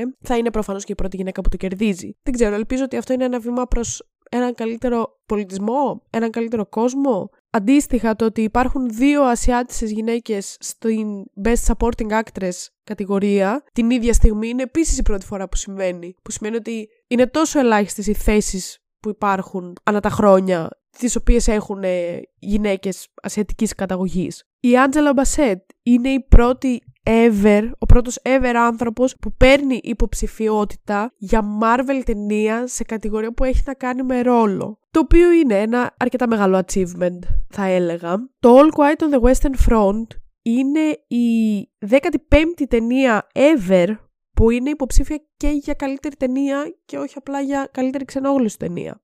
Ο John Williams που είναι υποψήφιος για μουσική και είναι 90 χρονών. Είναι ο πιο μεγάλος σε ηλικία υποψήφιος για Όσκαρ. Και αυτή είναι η νούμερο 53 υποψηφιότητά του. Το The Quiet Girl της Ιρλανδίας είναι η πρώτη ταινία που καταφέρνει να πάει στα Όσκαρ, την οποία έχει υποβάλει η Ιρλανδία σε αυτή την κατηγορία του Best International Feature Film. Για πρώτη φορά μετά από 88 χρόνια, δηλαδή μετά από την 7η απονομή, όλοι οι Best Actor nominees, όλοι, είναι πρώτη φορά εκεί. Όλοι. Δεν έχουν, κανένας από τους πέντε δεν είχε ποτέ του ξανά υποψηφιότητα. Το οποίο μου φάνηκε απίστευτο για κάποιο λόγο, αλλά οκ. Okay. Ε, αυτά είχα να πω. Δεν, ε, πολύ μικρή παρένθεση από μένα. Απλά ήθελα να σας πω έτσι κάποια πολύ σημαντικά κομμάτια τα οποία ήθελα να μοιραστώ και τα ξέχασα να τα πω εκείνη τη μέρα, γιατί τα είχα γραμμένα σε μια άλλη σελίδα ή αλλιώς τα είχα απλά γραμμένα. Οπότε τώρα μπορείτε να συνεχίσετε να μας ακούτε και να μπούμε στις υποψηφιότητες. Και να πούμε όμως ότι ήταν μια ωραία χρονιά για τις ταινίες. Πολύ ωραία χρονιά για τις ταινίες. Συμφωνώ. Καλύτερη Ξανά. από πέρυσι. Ναι. Αλλά πολύ κακή χρονιά για υποψηφιότητες. Χειρότερη από πέρυσι. Αν βγάζει νόημα αυτό που λέω. Ναι, όχι, εγώ το καταλαβαίνω, αλλά από τις περσινές, νομίζω πέρα από αυτές που ήταν υποψήφιες, δεν είδα. Δεν θυμάμαι αν είδα, δηλαδή. Αυτό δεν το θυμάμαι να σου πω, γιατί. Απώλειες, πρέπει να μπω να ψάξω. Αυτά δεν τα θυμάμαι τόσο πολύ. Έχω διαλυθεί. Δεν πειράζει. Δεν πειράζει. Ε, πάμε. Λοιπόν, mm. Best Production Design. Mm. Δεν έχω ιδέα. Ωραία. Το All Quiet on the Western Front. Mm. Το Avatar, ναι. το 2. Το Babylon, το Elvis και το The Fablemans. Θέλεις να ανοίξεις μήπως το κινητό σου να τα βλέπεις και ταυτόχρονα για να τα έχεις μπροστά σου; Όχι, αυτό το ακούω ένα. Εντάξει. Ή μπορείς να γυρίσεις το τευτέρι σου να βλέπω κι εγώ. Εκτός αν έχεις σημειώσει τίποτα Βασιλεία 666, I will kill that bitch. Ε, Βασιλεία, άμα έγραφε 666 από δίπλα δεν θα σήμαινε I will kill that bitch, θα σήμαινε κάτι άλλο. Ε, καλά, okay. εντάξει, τέλος πάντων τώρα κι εσύ. Μέσα στο μυαλό σου. Πα, πα, πα, πα αυτό το κορίτσι. Λοιπόν. Εδώ είμαστε. Εδώ είμαστε. Εσύ λες ότι, εσύ λες ότι θα το πάρει το Babylon; Εγώ έχω διάφορα σχεδιάκια, οπότε το αστεράκι δεν σημαίνει πάντα ότι θα το πάρει το Babylon. Οκ, okay, Ότι θα το πάρει αυτό που γράφει τέλος πάντων. Εγώ, από όσο έχω δει και έχω μυριστεί λίγο, mm-hmm. Ε, ναι, λέω ότι θα το πάρει το Babylon. Τώρα, άμα με ρωτάς εγώ ποιο θα ήθελα να το πάρει. Ναι, θα ήθελα το Babylon. Γιατί νομίζω είχε. Εντάξει, εγώ είδα τα δύο από τα πέντε, mm-hmm. okay, που είναι πολύ μικρός αριθμός, αλλά καλά εννοείται. Νομίζω ότι εκεί έπεσε μεγαλύτερη δουλειά όσον αφορά το... τη συγκεκριμένη κατηγορία. Ναι, δηλαδή έχει μεγαλύτερα φόντα από όλα τα υπόλοιπα. Ναι, ισχύει. Εντάξει, να κερδίσει. Έγινε, έγινε καταπληκτική δουλειά βασικά στο production design του Babylon, οπότε ναι, συμφωνώ και εγώ αυτό θέλω. Ωραία. Τελειώσαμε ήδη. Λοιπόν, best costume design, καλύτερα κοστούμια. Το Babylon, το Black Panther, ναι. μου φαίνεται πολύ αστείο. Αλήθεια. Ναι. Μου φαίνεται πολύ αστείο. Okay. Δεν σου φαίνεται αστείο; Εντάξει. Ναι, υπερβολή. Ε, δεν είναι υπερβολή τώρα. Είναι δηλαδή υπερβολή. δεν υπήρχε ποτέ. Τώρα, ας πούμε, τι; Δεν, δεν ξέρω. Δεν υπήρχε. Ε, πότε υπήρχε κάτι σχετικό με Marvel στα. Την και σιγά τα κοστούμια που έχει, ρε φίλε, το Black Panther, το 2. Ε. Το Elvis, mm. το Everything Everywhere All at Once και mm-hmm. το Mrs. Harris Goes to Paris, που το είδα και αυτό. Να, μπράβο. Λοιπόν, όπως βλέπεις, έχω βάλει ένα στεράκι στο Elvis. Ναι. Γιατί λένε ότι θα κερδίσει τα καλύτερα κοστούμια το Elvis. Το οποίο το ακούω mm-hmm. εν μέρη, γιατί όντως ε, δεν μπορώ να πω ότι είχε, είχε καλή δουλειά όσον αφορά το κομμάτι αυτό. Παρ' όλα αυτά, και το Mrs. Harris Goes to Paris θεωρώ ότι είχε καλά κοστούμια. Mm-hmm. Όχι για να κερδίσει. Εγώ θα το έδινα στον Babylon πάλι. Ε, βασικά, εγώ θα ήθελα τον Babylon. Πιστεύω ότι το πάρει το Elvis. Ναι. Εγώ θα ήθελα τον Babylon. Okay. Αλλά και το Everything Everywhere All at Once είχε κάποια καλά κοστούμια. κάποια. Όχι, όχι για να κερδίσει, κάποια. Όχι, όχι. Τώρα εγώ τρία εδώ από τα πέντε. Δεν έχω δει όμως το Elvis, κατάλαβες, που θα είχε μπόλικο πράγμα. Ε, οπότε και εγώ από τα πέντε Δεν ξέρω ποιος, πισ- ποιος θα το πάρει, δεν έχω ιδέα. Θα ήθελα, νομίζω, από αυτά που βλέπω εδώ, τον Babylon. Ξέρεις γιατί πιστεύω ότι ίσως και το πάρει και το. Βασικά, εγώ είμαι σχεδόν σίγουρη ότι θα το πάρει το Elvis. Επειδή δεν νομίζω ότι θα πάρει κάτι μεγάλο στα Oscar, θέλω να πιστεύω δηλαδή ότι δεν θα πάρει κάτι μεγάλο, θα πάρει κάποια από τα περιφερειακά. Ε, καλά, μην ακούσουμε κανένα τίποτα. Austin Butler, τι αγάπη μου. Περνάμε τα κοστούμια, εντάξει, αρκετά ασχοληθήκαμε. Καλύτερο editing. Το Banshees of Inisherin, το Elvis, το Everything Everywhere All at Once, το Tar και το Top Gun. Maverick. Εντάξει, είναι, τεχνη... που- είναι πολύ τεχνικές κατηγορίες αυτές τώρα. Δηλαδή, νομίζω ότι αν δεν έχεις κάποιες γνώσεις πάνω στο αντικείμενο του edit, που εσύ έχεις προφανώς, εγώ δεν έχω καμία, είναι καθαρά θέμα γούστου. Τι...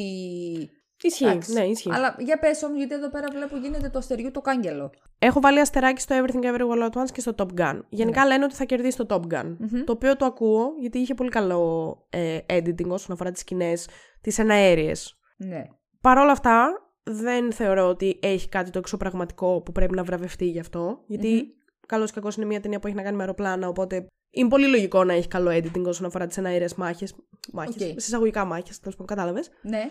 Ε, νομίζω ότι το Everything Everywhere All at Once είχε πολύ καλύτερο editing από το, από το Top Gun. Αν ε, πιάσεις μόνο το συγκεκριμένο, τη συγκεκριμένη ε, κατηγορία τέλος πάντων. Γιατί η εναλλαγή που είχε όσον αφορά τα πλάνα, το multiverse, το τι έβλεπες, κα- κάποια έτσι κομμένα τέτοια όταν ήταν η Μισέλ Γέο και άλλαζαν διάφορα πράγματα στο μυαλό της και βρισκόταν Ναι, σε ναι, άλλο ναι, σύμπαν, ναι, σε άλλο ναι. σύμπαν, σε άλλο σύμπαν, σε άλλο σύμπαν. Συμφωνώ. Νομίζω ότι είναι Όχι, όχι. πιο μεγάλο επίτευγμα από το πόσο καλό editing είχε το Top Gun. Οπότε εγώ για μένα θεωρώ ότι το Everything Everywhere All at Once είναι ο άξιος νικητής της κατηγορίας. Παρ' όλα εδώ έχω αυτά, περισσότερα. Εδώ έχω δει 4 από τα 5, αλλά και εγώ νομίζω στο Everything θα το έδινα. Δηλαδή θα ήθελα πολύ να κερδίσει. Εντάξει. Αλλά είναι και μια κατηγορία που δεν ξέρω, εμένα σαν θεατή, οκ. ναι, προφανώς και είναι πάρα πολύ σημαντική, αλλά. ναι, οκ. σου περνάει διάφορο, οκ, Ναι. το αντιλαμβάνομαι. Μου φαίνεται παρόλα αυτά, δεν μπορώ να καταλάβω γιατί βρίσκεται. Τα άλλα τρία πραγματικά δεν τα καταλαβαίνω γιατί βρίσκονται εκεί. Δηλαδή το Banshees of Inisherin δεν θεωρώ ότι έχει κάποιο απ- ακραίο editing δε- που, που να πρέπει να συμπεριληφθεί εδώ πέρα. Ε, όσον αφορά αυτό που βλέπεις. Δηλαδή, δεν, δεν θεωρώ ότι. Πραγματικά δεν, το, δεν καταλαβαίνω γιατί βρίσκεται εδώ και δεν βρίσκεται στο καλύτερη φωτογραφία. ας πούμε. δεν, ναι. δεν μπορώ να το συλλάβω αυτό το πράγμα. Αντίστοιχα και το Elvis, δεν θεωρώ ότι έχει καλό editing. Καλό editing. Τέτοιο για να συμπεριληφθεί στην κατηγορία. ναι. Και το TAR επίσης. Δηλαδή, δεν νιώθω ότι υπάρχει κάτι το οποίο. Θα, μου, έβ- θα έβγαζα περισσότερο νόημα αν υπήρχε το Avatar εδώ πέρα, ας πούμε. ναι Που βέβαια. υπάρχει στον καλύτερο, σκη- υπάρχει στον καλύτερο σκηνοθέτη ή λέω μαλακίες; Δεν πήρε. Πήρε. Πήρε Όχι, δεν καλύτερη πήρε. ταινία. Μαλακίες λέω. Πήρε καλύτερη ταινία, αλλά όχι Ναι, καλύτερο ναι. σκηνοθέτη. Οκ. Ε, Τέλος πάντων, ή Everything Everywhere All at Once ή Top Gun. Εγώ λέω Everything Everywhere All at Once και ελπίζω. Καλύτερο make-up και hairstyling. Το All Quiet on the Western Front. Μμ, Οκ. Το ακούω εν μέρει. Το The Batman. Εντάξει, το ακούω, αλλά μου περνάει και λίγο αδιάφορο. Δηλαδή, μόνο, μόνο για τον Colin Farrell ίσως θα έδινα οκ σε αυτή την υποψηφιότητα. Πραγματικά γνώριστος. Ναι. Το Black Panther δεν το ακούω καθόλου. Δεν το ακούω καθόλου το Black Panther. Καθόλου όμως. Το Elvis το ακούω, γιατί ο- ε, έχει κάποια καλά transformations στον ε, Austin Butler. Και στους υπόλοιπους γενικότερα. Και ο Tom Hanks έχει καλά transformations. Και το The Whale. Που πιστεύω ότι θα το πάρει κιόλας. Ναι, ισχύει. Και εγώ το πιστεύω. Και νομίζω ότι είναι και το πιο μ, άξιο να κερδίσει την κατηγορία αυτή. Δηλαδή, άμα, επειδή είδα και ένα βιντεάκι στο οποίο λέγανε για το πώς. ναι, το είδα και εγώ αυτό. φτιάχνανε Πώς τον το Brendan Fraser. κάνανε, ναι. Οκ. ε, τώρα από αυτά τι έχω δει. Ε, ναι, τρία. Τρία από τα πέντε. Εντάξει, όχι στο The Whale κι εγώ. Σε κλώτησα, sorry. Δεν πειράζει. Πάμε Ωραία. παρακάτω. Λοιπόν, καλύτερος ήχος. Το All Quiet on the Western Front. Το Avatar. Το Batman. Το Elvis και το Top Gun.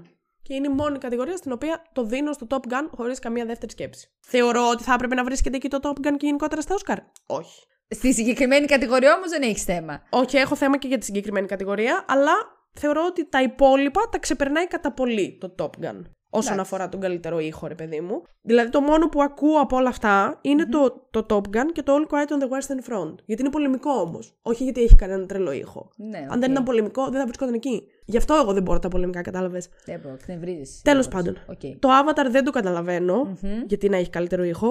Το Batman επίσης δεν το καταλαβαίνω γιατί να έχει καλύτερο ήχο. Μμμ. Και το Elvis σίγουρα δεν το καταλαβαίνω γιατί να έχει καλύτερο ήχο. Οκ. Τέλος πάντων, εγώ το δίνω στο Top Gun. Δώσ' Το το. οποίο το αξίζει. Δεν, δεν διαφωνώ με αυτό τόσο πολύ όσο με άλλα. Δεν θα τσιρίξεις στην οθόνη. Όχι της, ακόμα. ε, Έχουμε, έχουμε ακόμα καιρό μέχρι να τσιρίξω. Ισχύει. Καλύτερα visual effect. Το All Quiet on the Western Front. Το Avatar. Το The Batman. το Black Panther και το Top Gun. Έχω πάρα πολλές ενστάσεις εδώ πέρα. Γιατί; Πες εσύ πρώτα, άμα θες και θα σου πω. Εντάξει, κοίταξε τώρα από αυτά τα πέντε. ε, δεν θα έπρεπε να. Εντάξει, visual effect. Το avatar είναι visual effect, τελείωσε. Συμφωνώ. Δηλαδή έχει γίνει. Δεν μπορείς. Να σου πω κάτι. Μπορεί η ταινία να είχε σενάριο GTP.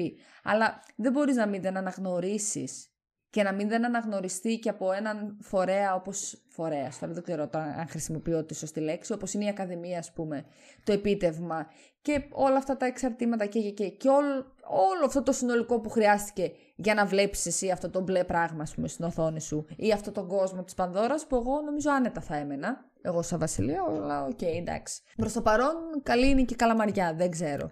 Αυτό. Ε, αλλά τώρα, δηλαδή από αυτά τα πέντε, δεν έχω δει το All Quiet, αλλά στο Avatar θα το έδινα. Και θεωρώ και πολύ άξιο που βρίσκεται σε αυτή την υποψήφια, σε αυτή την κατηγορία. Συμφωνώ 100% Ναι. και ό,τι και αν υπήρχε εδώ μέσα Ναι. θα το έδινα και εγώ στο Avatar. Μμμ.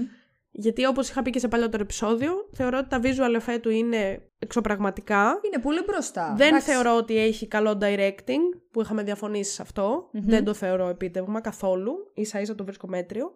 Αλλά τα visual effect όντως Μμμ. Είναι πιο μπροστά από κάθε άλλη ταινία που μπορεί να έχουμε δει φέτος. Ή γενικότερα μέχρι φέτος. Μέχρι... φε- Ναι, οκ, Οπότε ναι, συμφωνώ. θα το πάρει σίγουρα και συμφωνώ πολύ με αυτό. Με τι δεν συμφωνώ, με τα υπόλοιπα τέσσερα. Καθόλου. Τι visual effect είχε το All Quiet on the Western Front, τι είχε; βόμβες, τίποτα. Χαίστηκα. Δεν με νοιάζει. Δεν με ενδιαφέρει. Δεν, δεν, δεν είναι κάποιο επίτευγμα μια πολεμική ταινία να έχει κρίξει. Δεν το βρίσκω τέτοιο.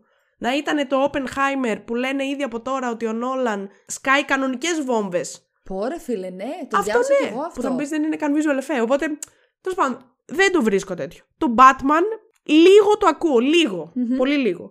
Το Black Panther επίσης δεν το ακούω καθόλου. Και το Top Gun επίσης δεν το ακούω καθόλου. Και ειλικρινά, γιατί να μην βρίσκεται εδώ το Everything Everywhere All at Once; Να, να σου πω την αλήθεια, όταν σχολίαζες για το Batman, ήταν, μου πέρασε σαν σκέψη. Λέω γιατί δεν υπάρχει, λέω. Δηλαδή, Γιατί να ψάρωσα- μην βρίσκεται το. όλα Δεν τα είχε υπόλοιπα- καλά εφέ, ας πούμε. Ότι τα λουκανικοδάχτυλα δεν ήταν καλό visual effect; Κριντζάρω λίγο με τα λουκανικοδάχτυλα, θα την πω την αλήθεια μου. Εγώ καθόλου, γιατί. Ε, τέλος πάντων, μου πέρασε όλα αυτά τα μηνύματα που ήθελε να μου περάσει, ειδικά με τη δεύτερη θέαση της ταινίας. Το λουκανικοδάχτυλο; Ναι. Εντάξει. Θα θα σου πω αναλυτικότερα σε λίγο. Ναι, Τέλος πάντων. ναι. Δεν καταλαβαίνω γιατί να μην βρίσκεται εδώ πέρα. Έχει πολύ καλ- καλύτερα visual effect από και τα υπόλοιπα τέσσερα. Μμμ. Δεν, ξ- δεν ξέρω, μου φαίνεται πολύ άδικη η κατηγορία και αυτή. Αλλά παρόλα αυτά το Avatar θα κέρδιζε ό,τι και αν υπήρχε εδώ μέσα. Λοιπόν, καλύτερη μουσική. Ουφ, θα κρυβιστώ πάρα πολύ. Το All Quiet on the Western Front. Αστείο. Αστείο, original score, δεν θα έπρεπε να υπάρχει. Χ. Το Babylon. Εξαιρετική μουσική. Φυσικά. Μμμ. Συμφωνώ απόλυτα. Το The Banshees of Inisherin. Εξαιρετική μουσική. Συμφωνώ απόλυτα. Ισχύει την Το αγάπη. Everything Everywhere All at Once. Πίστευα πριν το δω δεύτερη φορά ότι βρίσκεται άδικα εδώ μέσα. Όταν το είδα δεύτερη φορά και άκουσα το soundtrack επειδή βρίσκεται εδώ μέσα, Μμμ. εξαιρετικό soundtrack των Son Lux. Εξαιρετικό, φανταστικό soundtrack και δεν το παρατηρείς θεωρώ. Επειδή η ταινία είναι τέτοια και θέλει full παρατήρηση στο τι γίνεται, Ναι. δεν παρατηρείς τόσο πολύ το soundtrack και γι' αυτό έκατσα και το άκουσα ξεχωριστά στο Spotify. Φανταστικό soundtrack. Το The Fablemans, πολύ αδιάφορο soundtrack. Πες μου. Εδώ όχι, δεν θα μιλήσει για τα snaps. Εδώ είπες ότι κάποιο έχει πάρει. Είπα snap. για το She Said που έχει πολύ καλή μουσική, για το After Sun που έχει επίσης πολύ καλή μουσική. Δηλαδή θα μπορούσαν να φύγουν το All Quiet και το The Fablemans και να βρίσκονται αυτά τα δύο, τα δύο. Ε, στη θέση τους, θεωρώ. 100%. Δεν, ε, τη μουσική του. Επειδή με ρώτησες τώρα τη γνώμη μου, τη μουσική του Μπάντσι την αγάπησα. Και εγώ Όπως την αγάπησα υπόλοιπη τη μουσική του οπότε, Banshees. π- Ε, σαν προσωπική μου. Δεν ξέρω ποιος θα το πάρει, να σου πω την αλήθεια, γιατί δεν έχω παρακολουθήσει και τις νίκες στα προηγούμενα βραβεία. Αλλά εγώ θα ήθελα να το πάρει το Μπάντσι, χωρίς δεύτερη σκέψη. Η πολύ στενάχωρη νίκη στα BAFTA ήταν το All Quiet on the Western Front. Πολύ Ω στενάχωρη Θεέ. νίκη. Ω δεν, Θεέ. δεν συμφωνώ.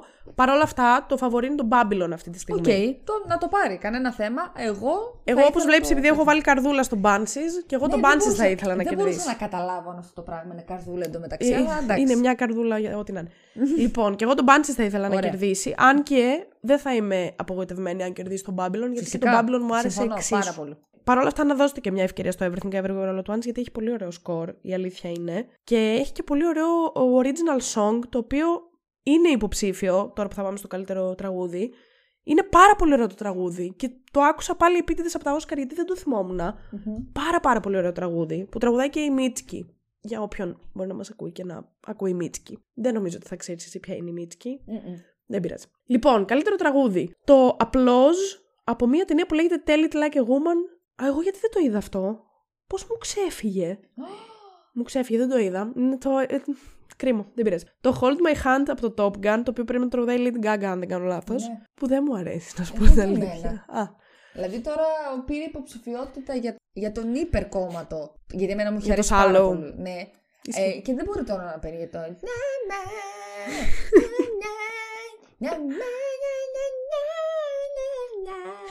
Δηλαδή, Αποκλειστικά ηχητικά Αποκλειστικά. πλάνα τη Lady Gaga να τραγουδάει στο Ε, ναι, spoiler the ισχύει. podcast. Τη φέραμε, αλλά θα την κρύβαμε τόση ώρα. Έκπληξη. Έκπληξη. Ε, ναι, δεν μου άρεσε εμένα το τραγούδι αυτό. Το Lift Me Up από τον Black Panther της Rihanna που Ε, ούτε δεν αυτό μπορώ. μπορώ να σου πω ότι μου Δεν αρέσει. Μπορώ. Αλλά καλύτερο από το Hold My Hand. Δεν μπο... Όχι, δεν μπορώ. Αποκλειστικά ηχητικά πλάνα και της Rihanna. Ναι. Στο spoiler the podcast. λοιπόν, αρχικά δεν. Πνίξουμε την ησυχία σου. Αρχικά δεν μπορώ. Το έχω πει και κάποιος είχε συμφωνήσει μαζί μου, δεν θυμάμαι ποιος. Δεν μπορώ τη Ριάννα σε μπαλάντα. Ναι, Δεν μπορώ. ναι. Εγώ είχα συμφωνήσει μαζί σου Εσύ; γιατί το σχολιάσαμε στα Golden Globes. Ωραία. Ε, δεν μπορώ. Ε, νιφ μια τώρα. Ε, εντάξει. Περιμέναμε να βγάλει τραγούδι. Κοντέψαμε εμείς να γεννήσουμε δύο παιδιά όπως αυτή. Ισχύει, ρε Ε, φίλε. και βγάζει. όχι. Από μένα είναι όχι. Δεν ξέρω γενικά τι τραγούδια θα μπορούσαν να διαλέξουν. Έχω καιρό νομίζω να ακούσω ταινία και να πω ότι το τραγούδι της, ας πούμε. Δεν ξέρω. μου έχει- ένα συγκεκριμένο τραγούδι μου έχει κάνει κλικ. Α πούμε με το Shallow δεν θα το κρύψω. Είχα πάθει πλάκα. Έπαιζε στο, στο repeat, έπαιζε μέσα στο αμάξι. Ιχιαπ. Δεν θα μπορούσα να ακούσω ποτέ. Εμένα Ούτε το- τα- Τα James Bond ήταν τα αγαπημένα Α, μου τραγούδια καλά, πάντα. συγγνώμη. Έχεις απόλυτο δίκιο. Προφανώς και τα James Τα οποία, Bond. αν το παρατηρήσεις, γενικά είναι ψηλοίδια μεταξύ τους. Δηλαδή το Skyfall της Adele, Επίτηδες. Νομίζω το ότι αυτό είναι Writing on the σκόπιμο. Wall του Sam Smith και της της Billie Τι; Eilish το ε, No Time to Die. Είναι ψηλοίδια, Μα είναι σκόπιμο. αλλά είναι. Εγώ πιστεύω. φανταστικά Αυτό, μα πιστεύω τραγούδια. ότι για- γίνεται συγκεκριμένα. Δηλαδή το κάνουν επίτηδες. Ναι, ρε παιδί μου, για να έχεις παρομοιωθεί, προφανώς. ε, τραγούδι. Ναι. Δεν μπορώ, όχι. Για πάμε με το επόμενο. Ε, το Naatu Naatu από το RRR, το οποίο είναι μια ινδική ταινία που την είδα. Δεν είναι υποψήφια στο καλύτερο international feature και ίσως δικαίως θα πω, δεν μου άρεσε τόσο πολύ όσο μου άρεσαν τα άλλα. Μμμ. Ε, αλλά ήταν στα Golden Globes νομίζω ως καλύτερη international ταινία. Τέλος πάντων, το τραγούδι δεν με ξετρέλανε, αν και είναι το φαβορί για να Ναι, κερδίσει. οκ. Ε, γιατί αυτό λένε ότι θα το πάρει, Ούτε γι' κι αυτό εγώ, έχω αλλά βάλει και το θέλω να αστεράκι. το ακούσω, γιατί γενικότερα εμένα τα ινδικά τραγούδια μου αρέσουν. Ε, δεν είναι άσχημο σαν τραγούδι, απλά επειδή η ταινία εμένα δεν με ξετρέλανε, Μπορεί ίσως γι' γι' αυτό αυτό. να μην. Και το This is a Life από το Everything Everywhere All at Once, το οποίο για μένα θα ήθελα αυτό να κερδίσει. Ναι. Γιατί μου άρεσε πάρα πολύ το τραγούδι. Ε, παρόλο που έπρεπε να το δω δεύτερη φορά την ταινία για να το εκτιμήσω όσο χρειάζεται. Δεν θα το πάρει αυτό, μάλλον, αλλά εγώ θα ήθελα να το πάρει αυτό. Οκ. Αυτά θα πω μόνο. Λοιπόν, και τώρα θα πάμε στη χειρότερη ε, κατηγορία για φέτος, η οποία είναι η καλύτερη φωτογραφία. Όπου έχουμε το All Quiet on the Western Front, το Bard of False Chronicles of a Handful of Truth, το οποίο. Αχ, Θεέ Ω, μου. Θεέ μου. Λοιπόν, Καημένο το κορίτσι. Τι Το έχετε κάνει Elvis. πια; Ναι. το Empire of Light και το Tar. Ναι. Λοιπόν, από όλα αυτά, το φαβορή είναι το All Quiet on the Western Front. Ναι. Το οποίο το βρίσκω λογικό Μμμ. από τη στιγμή που είναι αυτά τα πέντε υποψήφια. Αυτό πήγα να σου πω κι εγώ τώρα, έτσι όπως τα βλέπω. Αν εμένα αλλά με ρωτάς, Δεν έχω δει και κανένα πέρα από το Tár. Ναι. καλύτερη φωτογραφία έχει το Empire of Light Μμ. από αυτά τα πέντε. Ναι. Το οποίο ήταν μια οκ ταινία. Ναι. Μου- Εμένα μου άρεσε. Καταλαβαίνω γιατί δεν άρεσε στον πολύ περισσότερο κόσμο. Εμένα μου άρεσε αρκετά. Μμμ. Έχει καλύτερη φωτογραφία και από τα πέντε, θεωρώ. Μμμ. Το φαβορί είναι το All Quiet on the Western Front και οκ, λογικό γιατί είναι πολεμικό και έχει καλά πλάνα Οκ. του πολέμου κτλ. κτλ. Δεν μπορώ να διανοηθώ για ποιο λόγο βρίσκεται εκεί. Το Μπαρντό, το οποίο ήταν ένα έσχος, δεν μου άρεσε καθόλου. Ένα έσχος. Ο Ινιαρή του δεν έχει κάνει το Birdman. Ναι. Ωραία. Δεν μπορώ να καταλάβω πόσο ο Ινιαρή του πήγε από τον Birdman στον Μπαρντό. Δεν μπορώ να το καταλάβω. Το, το Birdman για μένα ήταν 10 στα 10, τέλειο. Τέλειο ήταν. Το Μπαρντό ήταν μια ιδέα. Δεν μου άρεσε ούτε λι- τίποτα δεν μου άρεσε στον Μπαρντό. Δεν Ναι. ξέρω πώς βρίσκεται εκεί. Δεν έχει καμία, ούτε ένα ψήγμα φωτογραφίας που το βλέπεις και λες: Wow, τι ωραίο που είναι αυτό που βλέπω. Ψήγμα φωτογραφία. Ναι, όχι, δεν καταλαβαίνω Οκ. γιατί βρίσκεται εκεί. Το Elvis Ναι. επίσης δεν ξέρω γιατί βρίσκεται εκεί. Δεν. Δεν, δεν ξέρω. Ειλικρινά δεν, δεν έχω Ξέρεις. λόγια. Ειλικρινά δεν ξέρω.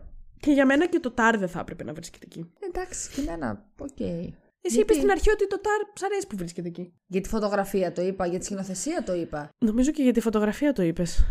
Δεν Ή ξέρω. μπορεί να. Τέλος πάντων. Για τη σκηνοθεσία το είπα σίγουρα. Για ένα από τα δύο το είπες, αλλά θα βρω. Θα... Άμα Βρες το το έχεις το. πει και για τη φωτογραφία, θα σε κάνω expose πάλι. Για το δεν θυμάμαι να σου πω cinematography. την αλήθεια. Δεν Μπορεί να το είπες θυμάμαι, και για ούτε τη κι εγώ. σκηνοθεσία. Τέλος πάντων. Εδώ ε, ένα σκάνδαλο έχει γίνει. Και γι' αυτό μόνο θα μιλήσουμε. Ναι, δεν καταλαβαίνω πώς γίνεται να μην υπάρχει εδώ μέσα, πέρα από το Aftersun που για μένα ήταν φανταστικό ως πλάνα και ως φωτογραφία, Ναι. δεν καταλαβαίνω πώς γίνεται να μην υπάρχει το Banshees of Inisherin, το οποίο ήταν μία σειρά από κάδρα, Ναι. κυριολεκτικά. Πάμε, πες το, δώσ' το, ναι. Ναι, δεν μπορώ να καταλάβω. Ναι, ούτε Ή- κι εγώ. ήταν κυριολεκτικά αυτό. Μία σειρά από κάδρα. Αν υπήρχε ένα εξαιρετικό πράγμα χωρίς λάθη στο Banshees of Inisherin, αυτό είναι η φωτογραφία του. Α, μπράβο. Ε, γιατί κατά τα άλλα έχει πολλά λάθη για μένα. Γιατί θα τρελαθούμε τελείως τώρα. Οπότε δεν ξέρω. Δεν το άκουσα καν αυτό που είπες, δεν το ακούω καν αυτό που λες. Ναι, δεν ξέρω πώς γίνεται. Δεν έχω να πω κάτι άλλο. Είμαι πολύ εκνευρισμένη με αυτή την κατηγορία. Αυτά είχα να πω. Ναι, όχι, θα συμφωνήσω 100%. 100%. 100%. Λοιπόν, καλύτερη ε, κα- Best International Feature Film είναι το All Quiet on the Western Front από τη Γερμανία. Ε, βαρέθηκα να διαβάζω όλη την ώρα το γαμημένο το All Quiet on the Western Και το Front. έχεις γράψει και πρώτο-πρώτο για κάποιο λόγο. Ε, Δηλαδή. τα έχω γράψει επει- με αλφαβητική σειρά, γι' αυτό είναι πάντα πρώτο-πρώτο. Ε, επειδή τα έχει έτσι, η υποψηφιότητα είναι με αλφαβητική σειρά πάντα. Ψυχού. Το Αργεντίνα 1985 της Αργεντινής προφανώς. Ναι. Το Close από το Βέλγιο. Το EO από, το, από την πολωνια Μμμ. Και το The Quiet Girl από την Ιρλανδία. Λοιπόν, πάρα πολύ γρήγορα θα σου πω για τις ταινίες αυτές. Ωραία, για πες. Το All Quiet on the Western Front στα αρχίδια μας. Το Αργεντίνα 1985 είναι μια αληθινή ιστορία που έχει να κάνει με μια πολύ συγκεκριμένη δίκη που έγινε στην Αργεντινή, που είναι μια πάρα πολύ ωραία ταινία. Δεν θεωρώ όμως ότι θα μπορούσε να κερδίσει. Ήταν όμως πολύ καλή. Πέρσι της έβαλε 7 ή 8. Το Close από το Βέλγιο ήταν φανταστικό. Το έβαλα 9 στα 10. Έχει να κάνει με δύο παιδάκια που είναι 13 χρονών και είναι πολύ καλοί φίλοι. Ε, spoiler alert. Άμα θέλετε, προχωρήστε ένα με δύο λεπτά. Ο ένας από τους δύο αυτοκτονεί και σου δείχνει πώς ε, το διαχειρίζεται ο άλλος φίλος ενώ είναι ξέρω, εγώ, 12-13 χρονών. Τέλος πάντων, έχει να κάνει με την φιλία τους γενικότερα και με τον bullying στο σχολείο κτλ. Οκ. Γιατί επειδή αυτή ήταν, παλ- ήταν φίλοι από πολύ μικρή, ρε παιδί μου. Ναι. Σε κάποια φάση στα 13, επειδή ήταν συνεχώς πολύ κοντά, τους κάνανε bullying ότι είναι gay και ότι τα έχουν. Ενώ δεν συνέβαινε κάτι τέτοιο. Μπορεί βέβαια το παιδάκι αυτό που αυτοκτόνησε δεν μας δείχνει 100% αν είχε τέτοια συναισθήματα. Παρ' όλα αυτά, επειδή ο άλλος δεν θέλει να του κάνουν bullying ε, και να τον θεωρούν gay, σταματάει να του κάνει παρέα. Ενώ είναι μαζί 13 χρόνια. Και μετά από λίγο ο άλλος αυτοκτονεί. Ωραία, φίλε. Τέλος πάντων, και σου δείχνει αυτή την Πολύ ιστορία. ωραία story. Πάρα πολύ ωραία ταινία, φανταστική. Το αίο της Πολωνίας ε, είναι μία ιστορία την οποία βλέπουμε από τα μάτια ενός, ε, από ένα γαϊδουράκι. Και γι' αυτό λέγεται και αίο η ταινία. Είναι και καλά ο ήχος που κάνει το γαϊδούρι. Ε, δεν κάνει αίο το γαϊδούρι. Τέλος πάντων, δεν θα σου μιμηθώ τώρα πώς κάνουν τα γαϊδούρια. Ω, σε, παρακα... σε παρακαλώ. Σε παρακαλώ, μιμήσου πώς λοιπόν, είναι μία, είναι μία πάρα πολύ ωραία ταινία, το αίο της Πολωνίας. Αίο κάνει ο Φρέντι Μέρκιουρι. Έω. Καλά, ε. Καμπάνα, φίλε. Καμπάνα. Και ο Φρέντι Μέρκιουρι έχει έρθει σήμερα στο Spoiler The Podcast. Τι γίνεται, Δηλαδή, όλους, ειλικρινά. όλους τους celebrities έχουμε φέρει. Από, το, από τον τάφο. Για πες. Τέλος πάντων, άμα θέλεις, διάβασε το καλύτερο Ήο, γιατί Ήο το φωνάζουν το γαϊδουράκι. Ω. Ε, ευχαριστώ πάρα πολύ. Αυτό είναι ο ήχος που κάνουν τα γαϊδουράκια. Ω. Λοιπόν, είναι μια πολύ ωραία ταινία που έχει να κάνει με τη διαχείριση των ζώων και τέλος πάντων πώς οι άνθρωποι τα βλέπουν είτε με θετικό είτε με αρνητικό τρόπο τα ζώα και πώς τα χρησιμοποιούν για δική τους. Πώς το λένε, εκμετάλλευση, ας Συμφέρον, πούμε. Ναι, οκ. εκμετάλλευση, συμφέρον, οκ. Πολύ ωραία ταινία, το Io, EO, όπως θέλετε πείτε το. Και το The Quiet Girl που είναι το αγαπημένο μου και που ιδανικά εγώ αυτό θα ήθελα να κερδίσει. Παρ' όλα αυτά θα το πάρει το All Quiet on the Western Front δυστυχώς. Της Ιρλανδίας. Το οποίο έχει να κάνει με μια οικογένεια που έχει πάρα πολλά παιδιά και το πιο μικρό τους κοριτσάκι, που είναι και καλά το The Quiet Girl, το οποίο το έχουν λίγο παραμελημένο και τέτοια, μέσα από κάποιες συγκυρίες καταλήγει να πηγαίνει να ζει με τους. με ένα θείο της, θεία της, κάτι τέτοιο. Και πώς ξεφτιλίζει μία κατηγορία. Ναι. Τέλος πάντων, μας δείχνει τη ζωή από το κοριτσάκι αυτό με τους θείους της. Μας δείχνει τέλος πάντων πώς το Quiet Girl ε, αποκτά τη δική της προσωπικότητα και είναι, ε, αρχίζει τέλος πάντων να ξεδιπλώνεται κάπως έτσι.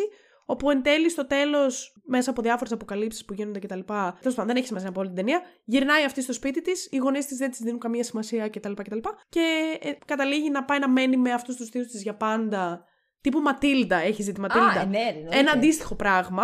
Οκ. Και έχει και μια πολύ φανταστική σκηνή στο τέλος που τρέχει το κοριτσάκι να πάει να βρει τους θείους της που φεύγουν, Ναι. που την έχουν αφήσει σπίτι, Και τρέχει να τους φτάσει για να τους πει ότι θέλω να μείνω μαζί σας, ξέρω εγώ. Θα κάνει spoiler πάλι; Να μην δω καμία δηλαδή από τις Καλά, εντάξει, όχι, δεν θα το βλέπει. Σιγά μην το βλέπεις αυτό. Τέλος Γιατί πάντων και την σιγά μην το κυνηγάει ο έβλεπα; πατέρας της ο κανονικός και κάπως κάτι γίνεται τώρα, δεν το θυμάμαι 100%. Αυτή λέει, φωνάζει dad τον θείο της, Θείο ο της; οποίος είναι. το- και καλά τον αποδέχεται ω μπαμπά της. Τέλος πάντων, ήταν πάρα πολύ ωραία ταινία το Quiet Girl, μου άρεσε πάρα πολύ. Για μένα ήταν η αγαπημένη μου από αυτές τις πέντε. Δυστυχώς θα το πάρει το All Quiet on the Western Front. Αυτά, δεν θα πω άλλα για το International Feature Film. Μπορούμε να πάμε στο Πάμε. καλύτερη animated ταινία. Το Pinocchio του Del Toro. Το Marcel the Shell with Shoes On. Το οποίο είναι πραγματικά ένας γλωσσοδέτης. Το, I am Puss in Boots. το Puss in Boots. Το The Sea Beast και το Turning Red. Έχεις δει κάποιο από αυτά; Μόνη της, ρε. I am Puss in Boots. Το Puss in Boots το είδαμε, η αλήθεια είναι. το 2. Ναι, Τα υπόλοιπα, το Pinocchio. δεν το είδαμε ακόμα, όχι.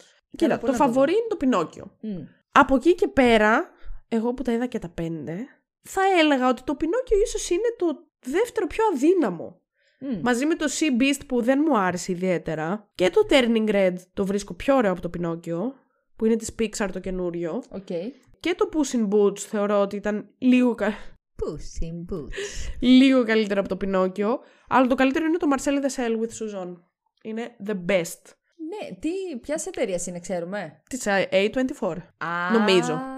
Ναι, φέτος έχει σαρώσει η A24. Τι έχει κάνει. Κοίτα, ρε μπορεί παιδί. να λέω και μαλακίες και να μην είναι αυτινής. Γενικά, ο Marcel the Shell ήταν και καλά ένα βιντεάκι που είχε πρωτοβγεί στο μ, YouTube πριν από 15 χρόνια, 10-15 χρόνια. Ε, και είχε κάνει πάταγο τότε στο YouTube και έχει τύπου million views. Και επειδή ήταν τόσο πολύ γνωστό κτλ., έγινε. Ναι, είναι της A24. Α, τέλεια. Έγινε ταινία λοιπόν από, από την A24 και έχει να κάνει με τον Marcel που είναι όντως ένα κοχύλι Ξέρει. με Αχ, παπούτσια. το βλέπω. Και είναι ένα πολύ cute πραγματάκι το οποίο ανακαλύπτει τη ζωή και σου δείχνει τέλος πάντων διάφορα. είναι- Βασικά ζει μαζί με τον δημιουργό, ας πούμε, της ταινίας, ο οποίος είναι άνθρωπος.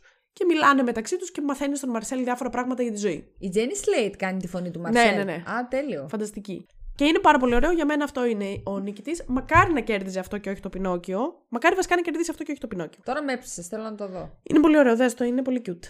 Λοιπόν. Καλά. Εξαιρετική μνήα στην Jenny Slate ως ε, Ε, ναι. Μόνα Λίζα Σάπερστιν που λέει Μανι, μανι, μανι, μανι. Λοιπόν, καλύτερο original screenplay. Πάμε, στα δώστε. λίγο πιο. Το The Banshees of Inisherin. Το Everything Everywhere All at Once. Ναι. Το The Fablemans. Το Tar.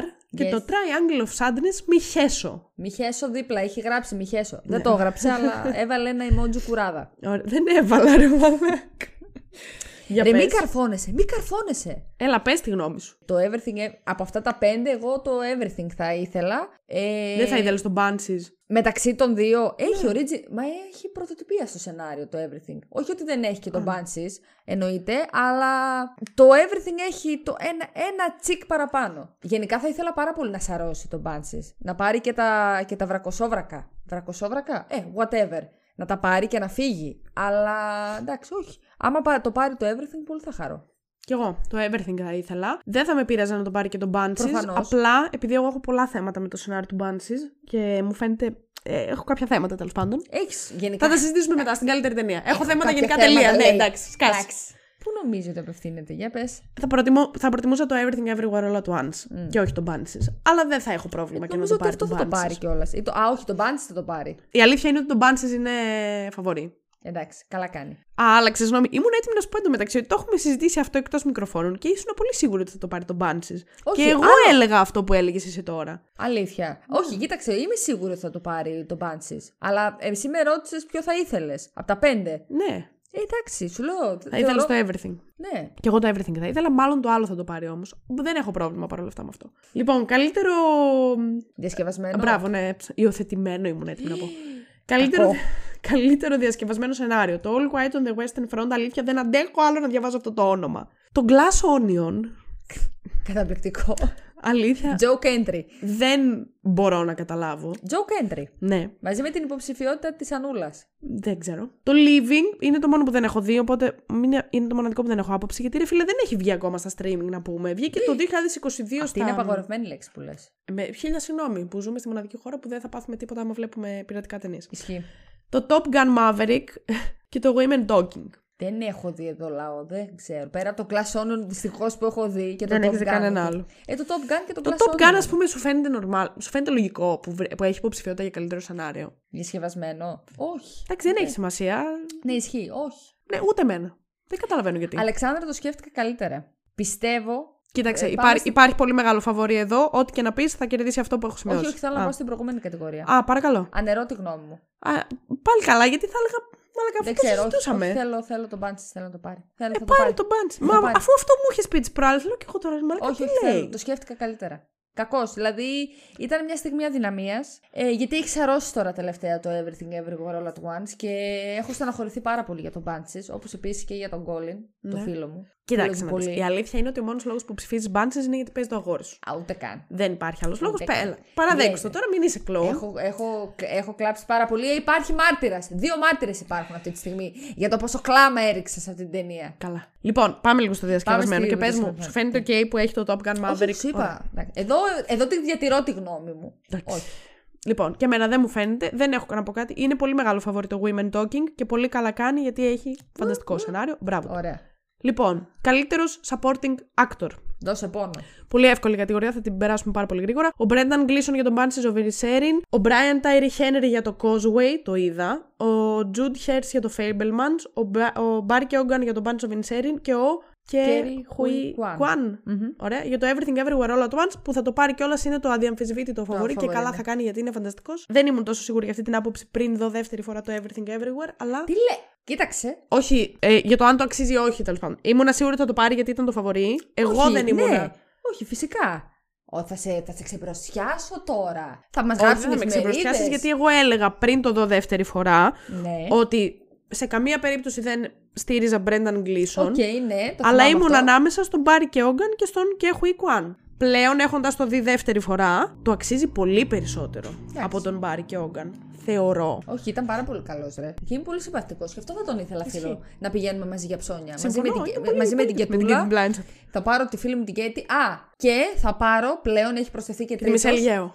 Όχι, ρε. Την ε, Jamie Lee Curtis. Και αυτή τη θέλω, Εντάξει. φίλη μου. Κοίταξε. Θέλω, φίλη μου, να πηγαίνουμε οι τρεις μας για ψώνια. Θα με πάρεις και εμένα. Να μου... Όχι. Γιατί; Ε, της θειά σου. Να πας εσύ με άλλους. Γιατί Εγώ πρέπει θα να πάω πα. με τον Paul Mescal. Ναι, Μπράβο, τράβα. Γιατί να πας δηλαδή με αυτούς που θέλω εγώ. Επίσης είπαμε για ψώνια, δεν είπαμε για κάπου αλλού να πάμε. Γιατί άμα ήταν έτσι, ήξερα ψώνια και εγώ είπα να κι εγώ. διαλέξω. Για ψώνια θα πάω κι εγώ Ναι, με τον καλά, Paul για Mescal. ψώνια. Για ψωνιστήρι θα πας εσύ. Εγώ θεωρώ κανονικά ψώνια. Να, να πάρω τις φιλενάδες, θα πάρω τηλέφωνο αύριο την Jamie και να την πω Πού σε κούκλα μου, τι κάνεις; Βαριέμαι στη δουλειά, come and get me to go get a coffee. Μα το Θεό, άμα είχαμε τώρα vidcast. Μα το Θεό, ρε φίλε. Τι Αλήθεια. γέλιο. Έπρεπε να κάνουμε vidcast σήμερα. Αυτό ήταν το πλάνο. Δεν τα καταφέραμε δυστυχώς.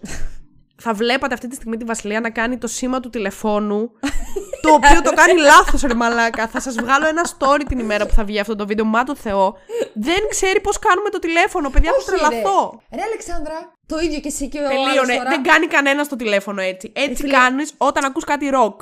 Τέλος. Ρε εσύ, άκου λίγο. Το ξέρω, αλλά εμένα για κάποιο λόγο δεν με βολεύει να ανοίξω τα δάχτυλά μου έτσι. Δεν μου βγαίνει αυτόματα. Ενώ αυτό, α, χτύπησα, ενώ αυτό μου βγαίνει αυτόματα. Αν Παιδιά, εσύ από το- και- Α, κι έπρεπε άλλος να το τώρα βλέπετε αυτό, Με αλήθεια. κορυδεύετε για αυτό το πράγμα που είναι πάρα πολύ normal. Μάλιστα. Λοιπόν, άμα. Αλήθεια σου λέω, άμα έστω και ένας άνθρωπος πει ότι το κάνει και αυτός έτσι, θα αρχίσω να κάνω έτσι το τηλέφωνο. Σου το ορκίζομαι. Φίλε, δεν θέλω να γίνει μια άλλη σαν και εμένα. Εγώ είμαι one of a kind.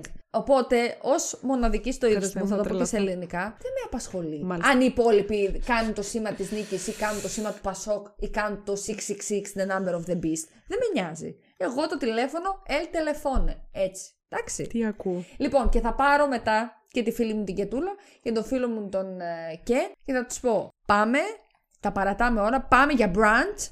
Θα σας πάω εγώ στο καλύτερο εδώ στο Σαλόνικα. Τελεία. Μάλιστα. Πάμε παρακάτω. Συμφωνούμε ότι θα το πάρει αυτός και ότι το αξίζει περισσότερο από όλους. Ε, ότι θα το πάρει αυτός, ναι. Εγώ κρατάω μία μικρή για το αν το, το αξίζει. Όχι, μωρέ, άντε, δώσ' το. Για ποιον θα έλεγε, τον πάρει και ο Γκάν. Ναι. Εντάξει. Το Εντάξει. ακούω, δεν. Δω, ξέρεις τι, με τον Μπάρι δεν θα πήγαινα για ψώνια. Δεν, ε, Ούτε κι εγώ, ρε φίλε. Είναι λίγο περίεργος. ναι, το καημένο όμως με τέτοιο μεγάλωσε. Σε ορφανοτροφία μεγάλωσε. δεν ξέρω, μου βγάζει, δεν μου βγάζει αυτή τη συμπαθητικότητα που μου Ε, ναι, βγάζει. εντάξει, γι' αυτό. τη Δεν...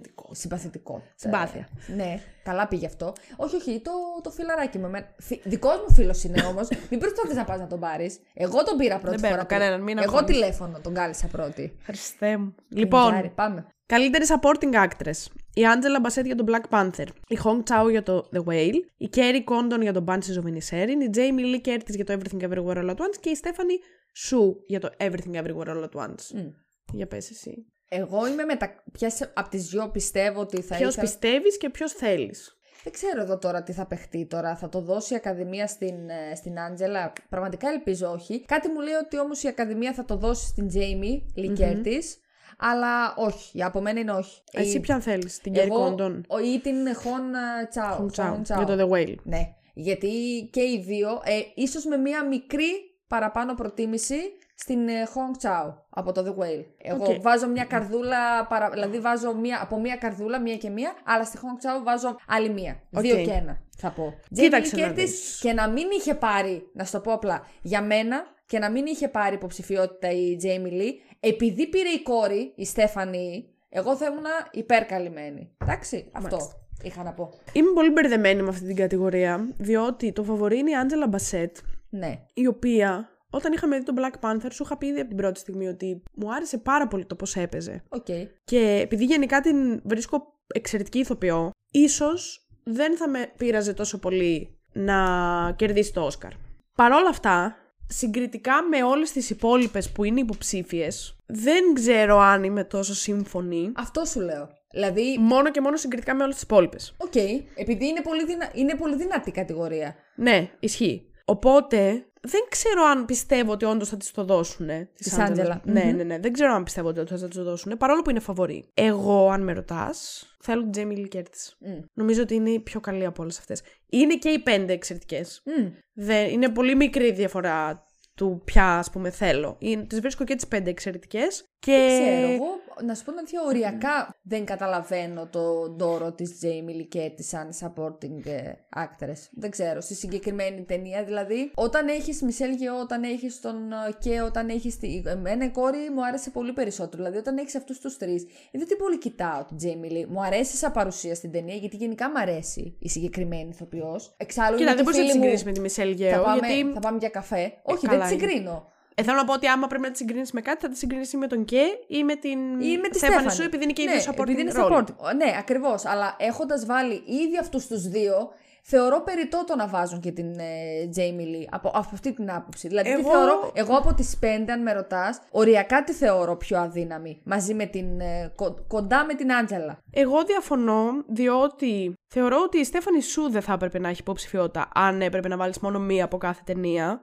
Διότι η Jamie Lee Curtis, αντίστοιχα μαζί με την Michelle Yeoh, έκανε πάρα πολλά ηθοποιικά έτσι ώστε να ταιριάξει σε όλους τους διαφορετικούς χαρακτήρες που έπαιζε. Γιατί έπαιζε και αυτή πολλούς διαφορετικούς Ναι, οκ, χαρακτήρες. το ακούω. Ενώ η Stephanie Hsu δεν έπαιζε τόσους διαφορετικούς χαρακτήρες και δεν έδειξε τόσο μεγάλο ηθοποιικό εύρος όσο έδειξε η Jamie Lee Curtis στην εντάξει, ταινία. Οκ, ε, ηθοποιικό εύρος. Εντάξει, έτσι ήταν γραμμένο το σενάριο πάνω στη Jamie Ναι, ρε Lee παιδί και μου, πάνω οκ. στη Stephanie. Θέλω Το να σου θέμα πω είναι το ότι πώς πάλι- δείχνεις τις ικανότητές σου σαν ηθοποιός. Αυτό Εντάξει, ξε... εννοώ. όχι, ότι- θεωρώ ότι ξεκο... εγώ θεωρώ ότι ξεχώρισε η Stephanie. Δηλαδή, παρόλο που δεν έκανε τους ίδιους ε, supporting role, ε, ρόλους με την ε, Jamie Lee, θεωρώ ότι ξεχωρίζει. Δεν ξέρω. Δηλαδή, όλο αυτό λίγο το, πα- το χαμό γύρω από την ταινία προφανώς και τον καταλαβαίνω, αν και εγώ αλλού δίνω το Όσκαρ.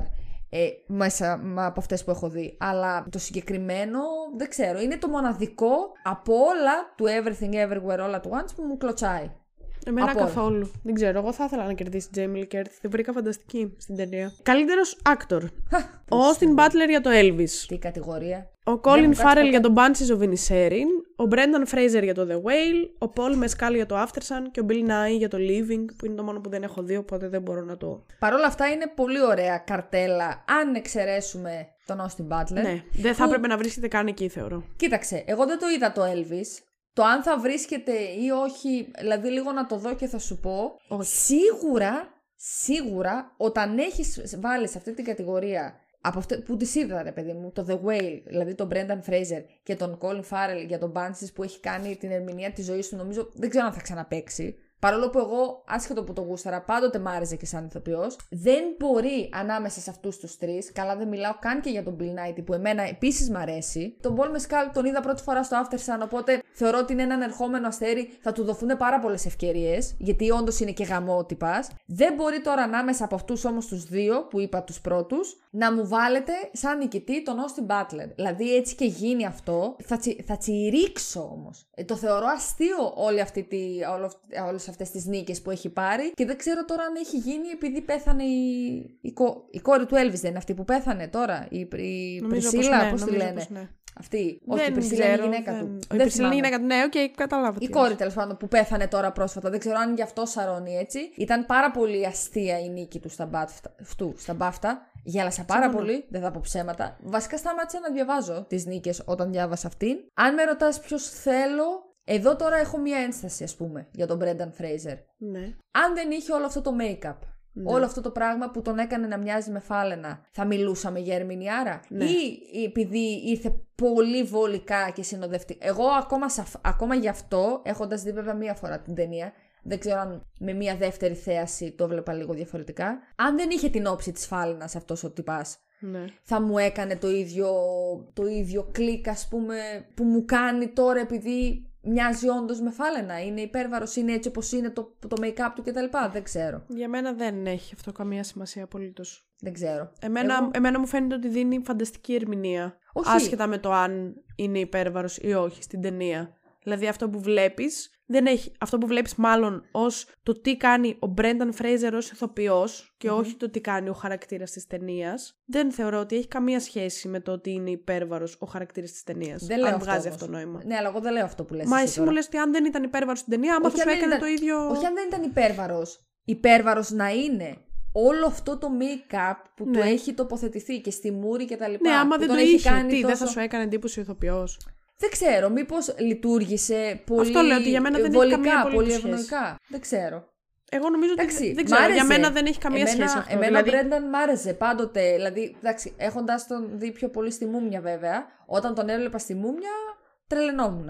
Ήταν πραγματικά top. Μου άρεσε full. Δεν ξέρω. Αλλά εντάξει, όχι, είναι φανταστικός. Δηλαδή, εννοείται ότι αν πρέπει από τα φαβορή, ας πούμε, γιατί ο Φάρελ δεν θεωρείται φαβορή. Έχει βγει από αυτή την κούρσα. Ο Φρέιζερ και ο Μπάτλερ είναι φαβορή. Ο Φρέιζερ και ο Μπάτλερ δεν το συζητώ με κλειστά τα μάτια. Ο, που έχουμε φαβορή τον Μπάτλερ, αλλά προσωπικά καρδούλα Κολιν Φάρελ. Εγώ, αν με ρωτάς, δεν βρίσκεται καν ο Μπάτλερ για μένα σε αυτή την ναι, κατηγορία. Ό,τι και αν λένε τα Όσκαρ, ακόμα και αν το δώσουν, δεν το βρίσκω δίκαιο καθόλου. Δεν θα διαβάσω καν, λέει, εκείνη την ημέρα. Δεν, όχι, δεν θα ναι, διαβάσω δεν ξέρω, τα δεν, μάτια. Το, δεν το βρίσκω δίκαιο. Ούτε στον Colin Farrell θα το έδινα. Συγκριτικά με όλους τους υπόλοιπους, έτσι. Ναι. Αν εγώ μπορούσα να δώσω κάπου το βραβείο, θα το έδωνα στον Paul Mescal. Γιατί Λυπάμαι επειδή θα πάρα πάτε πολύ. μαζί για ψώνια; Όχι, επειδή θεωρώ ότι ήταν καλύτερος από τον Brendan Fraser. Α, επειδή θα πάτε μαζί για ψωνιστήρι, μήπως; Όχι, όντως θεωρώ ότι ήταν καλύτερος από τον Brendan Fraser. Αλλά όσον αφορά όντως την ταινία που θα έπαιζε. πάμε για ψωνιστήρι.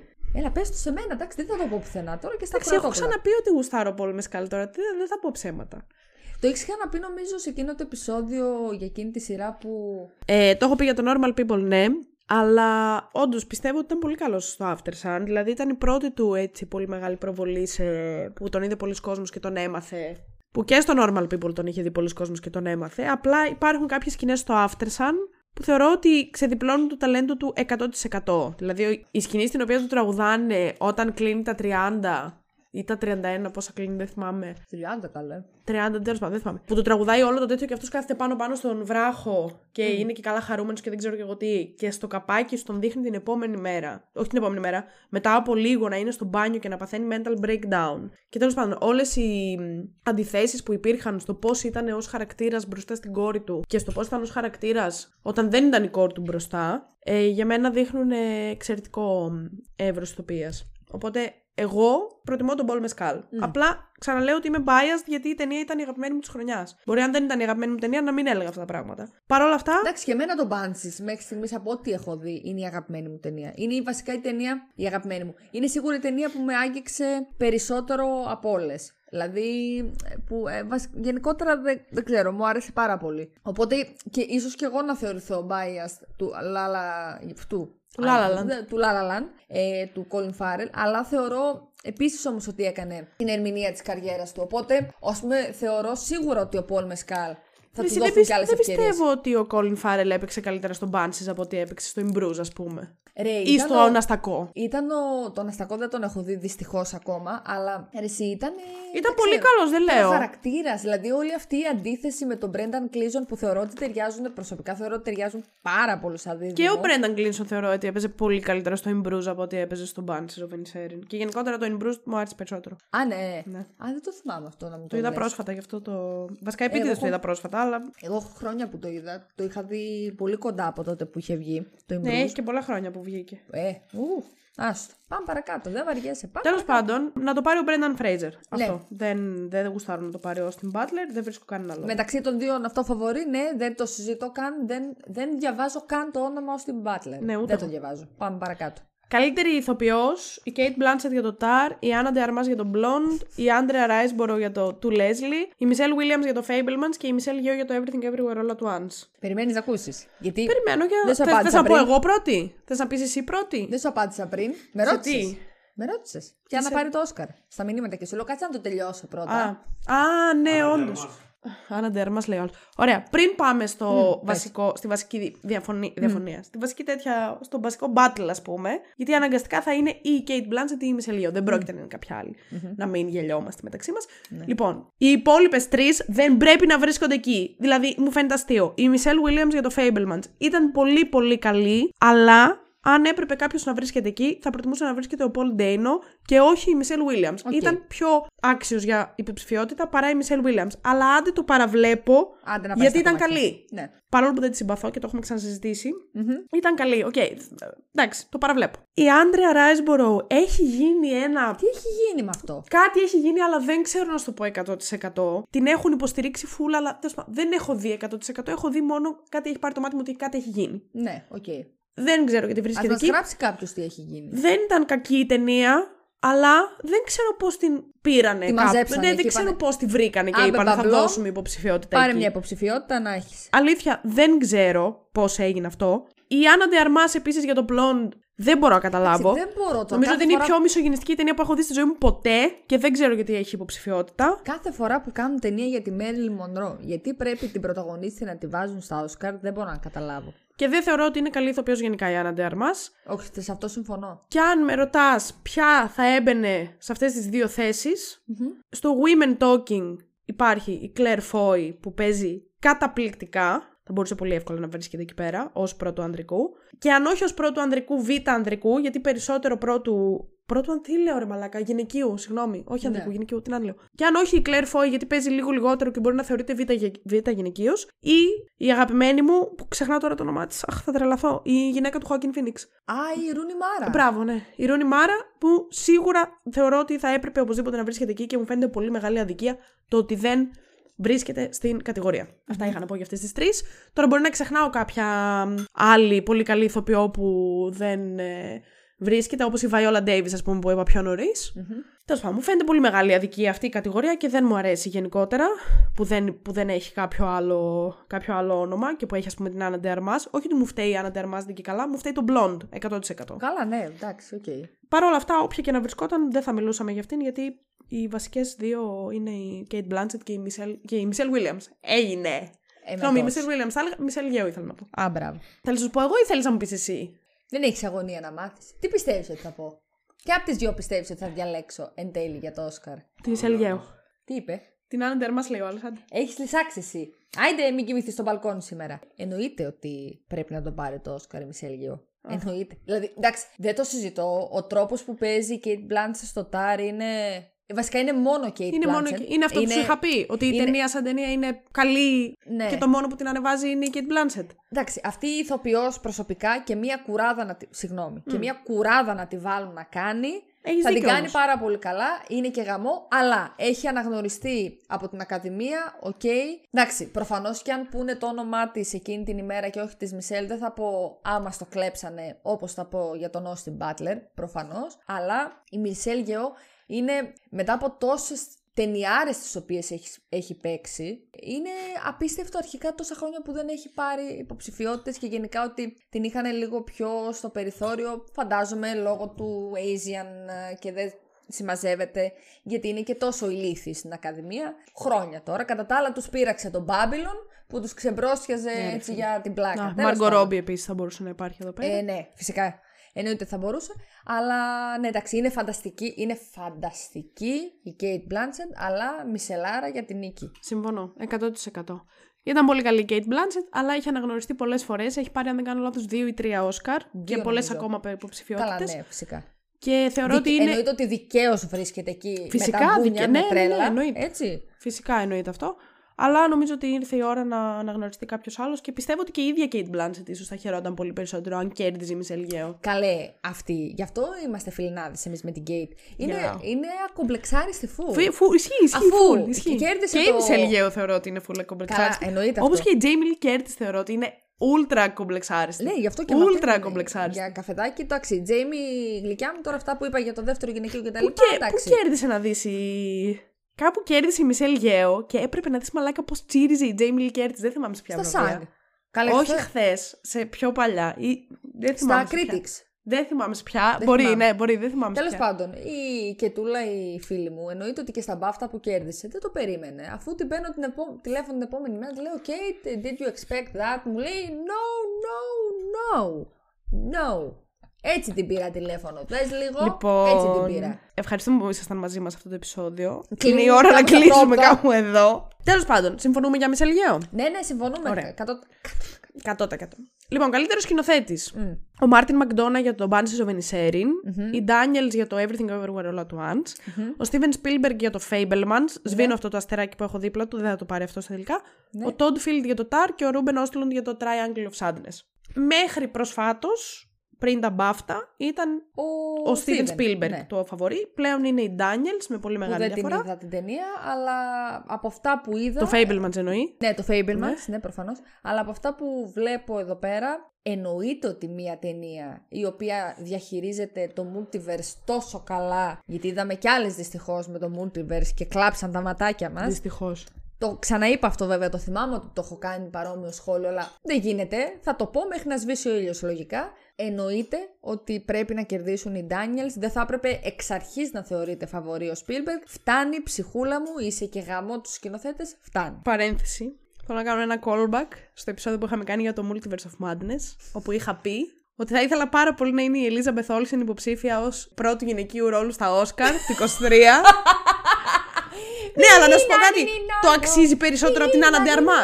Την υποψηφιότητα την αξίζει περισσότερο από την Άννα Ντεαρμά. Καλά, τώρα το συζητάς, ξεκάθαρα. Ευχαριστώ. Αυτό μόνο Τι, ήθελα να επειδή μάθω. μία είναι η Scarlett Witch και η άλλη είναι η Marilyn Monroe; Στα αρχίδια μου τι παίζει. Παίζει για τον Μπούτσο η άλλη. Ναι. Ευχαριστώ. Αυτό. Δεν με ενδιαφέρει τι και άλλο εσύ λες. εδώ. Daniels και εγώ πα- ψήφιζα Daniels ανέκαθεν. Ο Ρόμπεν Όστλουν δεν ξέρω γιατί βρίσκεται εκεί. Θα ήθελα να βρίσκεται η Charlotte Wells. Παρ' όλα αυτά, τέλος πάντων, δεν μου αρέσει. Η, η σκηνοθεσία του Triangle of Sadness δεν τη βρίσκω κάτι το εξωπραγματικό. Ακόμα και ο James Cameron θα προτιμούσα να βρίσκεται εκεί από το Triangle of Sadness. Ε, αυτό εγώ θέλω να το πω προσωπικά. Επειδή εσύ έχεις τις στάσει σου, θεωρώ. Εντάξει, δεν το έχω δει το Triangle of Sadness, αλλά θεωρώ ότι θα έπρεπε να έχει παρουσία ο James Cameron. Εννοείται όχι για νίκη, όταν είναι η Daniels μέσα. Δεν το συζητώ καν. Αλλά για υποψηφιότητα. Αλλά για υποψηφιότητα, ναι, εντάξει, δεν μπορείς να. Με την ίδια λογική που βάζεις στο Spielberg, εννοείται, δεν... χωρίς να αναιρέσω το πόσο καλή σκηνοθεσία είχε το Fablemans, έτσι. Δεν που θεωρώ δεν το ότι είδα. είχε. τόσο Εντάξει, καλή- που εγώ δεν το, Το είδα. West Side Story, το περσινό, ήταν πιο καλό από το Fablemans σκηνοθετικά. Απλά από τη στιγμή που βάζεις τον Spielberg ε, πρέπει να βάλεις και τον... α, Θα μπορούσες, όχι πρέπει προφανώς, εντάξει, θα μπορούσες να βάλεις και τον α, Cameron. Τέλος πάντων, Daniels Ναι. μόνο, κανένας Και άλλος αυτή. και ούτε με το Tar. Πολύ συμφωνώ που βρίσκεται εκεί. Δεν θεωρώ ότι έχει κάτι το εξωπραγματικό. Και εκεί θα μπορούσε να βρίσκεται ο Κάμερον αντί για τον Todd Field. Μμ. Και η Charlotte Wells θα μπορούσε να βρίσκεται εκεί αντί για τον Todd Field. Τέλος πάντων. Πάμε στην τελευταία κατηγορία που θα μας πάρει και την περισσότερη ώρα, φαντάζομαι. Καλύτερη ταινία. All Quiet on the Western Front. Δεν το είδες εσύ. Δεν το είδα. 7 στα 10 από μένα. Οκ, να βρίσκεται εκεί. Το ακούω. Θα το έβγαζα για να βάλω κάτι άλλο. Ναι, Ναι, Θα το έβγαζα αυτό για το να έχουμε βάλω καταλάβει νομίζω σε όλο το επεισόδιο. θα το έβγαζα για να βάλω κάτι άλλο. Αλλά υπάρχουν χειρότερα από αυτό που θα έβγαζα για να βάλω κάτι άλλο. Οπότε δεν με ενδιαφέρει τόσο πολύ. Οκ. Δεν θεωρώ ότι θα κερδίσει, που κέρδισε την καλύτερη ταινία στα BAFTA. Ναι, οκ, ούτε κι εγώ. Μου περνάει αδιάφορο όμως. Οκ, δεν έχω να πω κάτι άλλο για το All Quiet, γιατί και εσύ δεν το έχεις δει, οπότε δεν χρειάζεται να πούμε κάτι παραπάνω. Το Avatar The Way of the Water. Δεν ε, βρίσκω το λόγο να υπάρχει εκεί πέρα. Είναι η Εντάξει. καλύτερη τε- ταινία της χρονιάς. Δεν νομίζω Όχι ότι κα- είναι μία από τις 10 καλύτερες ταινίες της χρονιάς για να βρίσκεται σε αυτή την κατηγορία. 10 καλύτερες ταινίες. Εντάξει. Έχει είναι- πράγματα που, για τα οποία μπορεί να ψηφιστεί, όπως τα visual effects, ας πούμε, όχι όμως να είναι μία από τις 10 καλύτερες ταινίες της χρονιάς. Ενώ Αν εκεί πρέπει θα να μπορούσε να επιλέξεις. βρίσκεται το Aftersun, το Babylon. Τι να σου πω τώρα. Και μόνο δηλαδή που δεν βρίσκεται το Babylon, δεν. ε, Καλά, εντάξει, αυτό. δεν ξέρω, δεν, δεν μπορώ να καταλάβω. Τίποτα. Γελάνε και τα φρύδια μου που δεν βρίσκεται το Babylon σε αυτή την κατηγορία. Εντάξει, οκ. Δεν ξέρω, έχεις να πεις κάτι για το Avatar που. και εσύ δεν το είδες. Όχι, ναι, το είδα. Εντάξει, εγώ το είχα λατρέψει. Ακόμα και το The Whale θεωρώ ότι θα μπορούσε να βρίσκεται στη θέση του Avatar. Ε, με τον Αρονόφσκι ζορίζονται λίγο οι. Όπως της επίσης ο Ακαδημίας. Αρονόφσκι θα μπορούσε να βρίσκεται και ως director αντί για τον Όστλουντ, ας πούμε, ή για τον Todd Field. Για μένα τουλάχιστον. Καλά, εντάξει, δεν ξέρω, αλλά το, το Avatar, τι να σου πω, να- εμένα το μοναδικό που με χάλασε στο Avatar είναι το σενάριο. Α, όχι όμως ότι περίμενα ότι θα δω και αμάν και τι, δεν ξέρω κι εγώ ας πούμε, περιμένω να δω το top, υπερ top σενάριο από το Avatar. Αλλά εμένα μόνο αυτό με χάλασε. Όλα τα άλλα δεν ξέρω, είναι ο κόσμος τόσο, τόσο μαγευτικός που, Δηλαδή, τι συγκαταλέγεις σε μία από τις 10 καλύτερες ταινίες της χρονιάς. που είδα φέτος. Ναι. Όχι, ρε φίλε, δεν είναι. Εντάξει, τώρα δεν ξέρω αν έχω δει και. Δηλαδή, τι να σου πω, εγώ τις μισές από αυτές δεν τις είδα, ας πούμε. Το Fabelmans δεν το είδα. Το Τέλος πάντων, ok, Triangle δεν το εντάξει. είδα. Το Women Talking δεν το είδα. Το Elvis δεν το είδα. Ε, να σου πω κάτι, να δω αυτά. Βασικά θα σου πω. Θα δω αυτά και θα σου πω αν θα έβγαζα κάποιο από αυτά για να βάλω κάποιο άλλο ή αν θα έβγαζα, ας πούμε, το Avatar για να βάλω κάποιο άλλο. Θα γράψω σχόλιο. Okay. Το Banshees of Inisherin. Να πω εγώ. Πες. Λοιπόν, το Banshees of Inisherin αξίζει να βρίσκεται εκεί. Είναι μια πολύ καλή ταινία, της έβαλα 8 στα 10. Δεν μου αρέσει το σενάριό της όσον αφορά ορισμένα πράγματα, τα οποία στα είχα πει όταν το έχει δει. Ναι. Δηλαδή, πολύ γρήγορα θα πω. Ε, υποτίθεται ότι και καλά είναι ένας παραλληλισμός του εμφύλιου πολέμου στην Ιρλανδία. Ναι. Ε, αυτοί οι δύο που μαλώνουν κτλ. Για μένα δεν καταλαβαίνω. μ- Μάλλον, καταλαβαίνω απόλυτα τον λόγο για τον οποίο ο ένας από τους δύο θέλει να σταματήσει να κάνει παρέα με τον άλλον, διότι θέλει να επικεντρωθεί στη μουσική του ή οτιδήποτε, ή θέλει να, να αφήσει κάτι πίσω του όταν θα πεθάνει ως παρακαταθήκη για να τον θυμούνται κτλ. κτλ. Δεν είναι αυτός ο λόγος όμως που σταματάει να κάνει παρέα με τον Colin Farrell. Ε, σταματάει να κάνει παρέα για το- με τον Colin Farrell γιατί και καλά δεν του προσφέρει ας πούμε κάτι η παρέα πλέον. Φτάνει σε αυτό το σημείο που η παρέα Λες του ότι- φαίνεται ότι δεν μου, δεν μου δίνει ας πούμε κάτι Ε, ναι. γιατί έχω φτάσει να είμαι τόσο χρονών. Η παρέα μας δεν μου Δεν μπορώ να προσφέρει μιλάω κάτι. για τα σκατά του γαϊδουριού σου. Ναι, ρε ας παιδί μου, οκ. πούμε. Και θέλω να ασχοληθώ περισσότερο με τη μουσική μου έτσι ώστε να την αφήσω μετά ως παρακαταθήκη. Δηλαδή Ναι. αυτό ήταν και καλά η αρχική του. Ο λόγος Οκ. που είπα, ας πούμε. Μμμ. Με βρίσκει πολύ μη σύμφωνη το γεγονός ότι αυτός, άσχετα με το ότι είχε ψυχικά θέματα ψυχικής υγείας, κατάθλιψη, δεν ξέρω τι ακριβώς μπορεί να είχε ο... Δεν θυμάμαι και πώς τον λένε τον Brendan Gleeson στην ταινία, γιατί είχαν ιρλανδικά ονόματα. Μόνο τις τέτοιες θυμάμαι, τις αδερφές που τη λέγανε Siobhan, τα άλλα δεν θυμάμαι. Δεν ξέρω γιατί φτάνει στο σημείο να πει ότι αν δεν κάνεις αυτό που σου λέω, θα κόψω τα δάχτυλά μου, τα οποία μου είναι πολύ απαραίτητα για να κάνω αυτό για το οποίο σου είπα ότι δεν θα σου μιλάω πια. Μμμ. Αυτό δεν μπορώ να καταλάβω σαν σενάριο. Δηλαδή, υπάρχουν πολύ πιο αυτοκαταστροφικά πράγματα που μπορείς να κάνεις. Συγκριτικά με το να κόψεις τα ίδια σου τα δάχτυλα, όταν λες ότι θέλω να, εφ- να αφοσιωθώ στη μουσική μου και να γράψω μουσική και δεν μπορείς να το κάνεις εφόσον κόβεις και τα πέντε δάχτυλα του χεριού σου. Οκ. Δηλαδή, δεν ξέρω, μου φαίνεται λίγο παράταιρο. Και δεν μου το εξήγησε ποτέ κάπως. Γι' αυτό εγώ δεν συμφωνώ με το σενάριο. Αν μου εξηγούσε κάπω ότι έκοψα τα δάχτυλά μου για αυτόν τον λόγο, γιατί κατά βάθος δεν ήθελα να κάνω μουσική, αλλά ήθελα κάπω να αυτοκαταστραφώ ή whatever. Μα το είπες όμως και μόνη σου. Αυτός ήταν, ε, νομίζω, βασικά η ταινία. Πέρα από την πρώτη οπτική ή θέαση, όπως θες πάρτο, που είναι ο εμφύλιος πόλεμος, νομίζω ότι είναι λίγο και πώς διαχειρίζεται ο ένας το γεγονός ότι π.χ. έχει κατάθλιψη. Έτσι, ο ένας το διαχειρίζεται με την πλήρη άρνηση. Δηλαδή και ο Colin Farrell θεωρώ ότι είναι καταθλιπτικός, αλλά έχει πλήρη άρνηση της κατάστασής του κτλ. Ο Τα- Colin το, Farrell το, πιστεύω γαϊδούρι ότι μου ίσως- και τα σκατά του γαϊδουριού μου με νοιάζουν. Δεν ξέρω αν έχει κατάθλιψη, ίσως έχει κάτι άλλο του τύπου ίσως αυτισμό ή κάτι τέτοιο. Δεν ξέρω. Δηλαδή δεν ξέρω αν φτάνει στο σημείο να πει ότι έχω κατάθλιψη Όχι, ή μπορεί δεν, και... μα, δεν το- με αυτό σου λέω γιατί έχει άρνηση. Δεν έχει. Εγώ ναι, αλλά πώς δεν το ξέρω αν βλέπω έχει σαν δεν και καλά θεατής. κατάθλιψη. Θέλω εγώ να πω ότι πώς το- ίσως έχει κάτι άλλο. Εγώ σου λέω το βλέπω έτσι σαν θεατής. Θεωρώ ότι μας δείχνει τη μία πλευρά του Colin Farrell που είναι της πλήρης άρνησης. Μας δείχνει την πλευρά της αδερφής η οποία κάποια στιγμή φτάνει στη συνειδητοποίηση ότι δεν μπορεί να συνεχίσει, να συνεχίσει άλλο να ζει έτσι, οπότε προχωράει παρακάτω και εξού και μετακομιζει Ο Μπάρι Κιόγκαν επίσης προχωράει, αλλά όχι με την έννοια του προχωρώ με τη ζωή Ναι, μου, ναι. γιατί εγώ θεωρώ ότι τερματίζει τη ζωή του, δεν πέφτει τυχαία στο ποτάμι. Οπότε πάρει και άλλη μια μορφή. Και μετά μιλάμε για τη μορφή του Μπρένταν Κλίζον που δεν ξέρω αν τον ενδιαφέρει τόσο να κάνει μουσική, αλλά μπορώ να κατανοήσω γιατί. Να κατανοήσω. Προφανώς και είναι ακραία αντίδραση να κόψεις τα δικά σου τα δάχτυλα επειδή με ενοχλεί ο συνομιλικός μου. Ε, Θα το καταλάβαινα αν δεν μου έλεγες ότι ο λόγος που δεν σου μιλάω είναι για να αφοσιωθώ στη μουσική μου. Την οποία την κάνω παίζοντας βιολί, το οποίο βιολί το κάνω χρησιμοποιώντας τα δάχτυλά μου. Ναι, αλλά σε ένα... Αυτή είναι αυτό η το τέτοια μου, έλεγε δηλαδή. όμως στο χαρακτήρα του Colin Farrell, ο οποίος στην ταινία ήταν εντελώς χουζουλό. Ήταν χαζό. Δηλαδή να, Ναι, ήταν, να ε. πιάσει. Γι' δεν αυτό θα- λέω ότι μπορεί να έχει Δεν θα αυτή τη μπορούσε μόρφη, να ναι. πιάσει όμως τον Colin Farrell και να του πει Θα κόψω τα δάχτυλά μου γιατί ε, είμαι π.χ. καταθλιπτικός και δεν με Γιατί νοιάζει. να μην η ζωή κάνει μου κάτι πώς- άλλο όμως. Του τύπου, αν δεν σταματήσει να μου μιλάς, θα, θα σου κάνω εσένα κακό. Ή θα κάνω Μα κακό δεν στον τον εαυτό μου ένοιαζε. κάνοντας κάτι άλλο. Ε, καλά, εντάξει τώρα. Τα δάχτυλα φαντάζομαι ότι επιλέγει να κόψει τα δάχτυλα για να δημιουργηθεί και όλη αυτή η συζήτηση του ότι ενώ ασχολιόταν με τη μουσική, γιατί να κόψει τα δάχτυλά του. Και εμένα στην αρχή ήταν, ε, μου, κάνε, μου χτύπησε άσχημα. Λέω από τους τρόπους που μπορούσε να. Θα μπορούσε να κόβει δάχτυλα των ποδιών, ας πούμε. Των ποδιών Ναι, του. κάτι όχι άλλο, των ναι, δεν χεριών ξέρω. του. Αλλά καταλαβαίνω. Δεν ξέρω. Κατα... Μου βγάζει κάπως στο μυαλό μου έτσι όπως ερμήνευσα εγώ την ταινία. Μου βγάζει νόημα. Δεν μου κλωτσάει περίεργα. Αυτό. Δεν ξέρω, εμένα αυτό κάπως μου κάνει λίγο περίεργα. Παρ' όλα αυτά, είναι μια από τις καλύτερες ταινίες που είδα φέτος. Μμμ. Όχι όμως καλύτερη.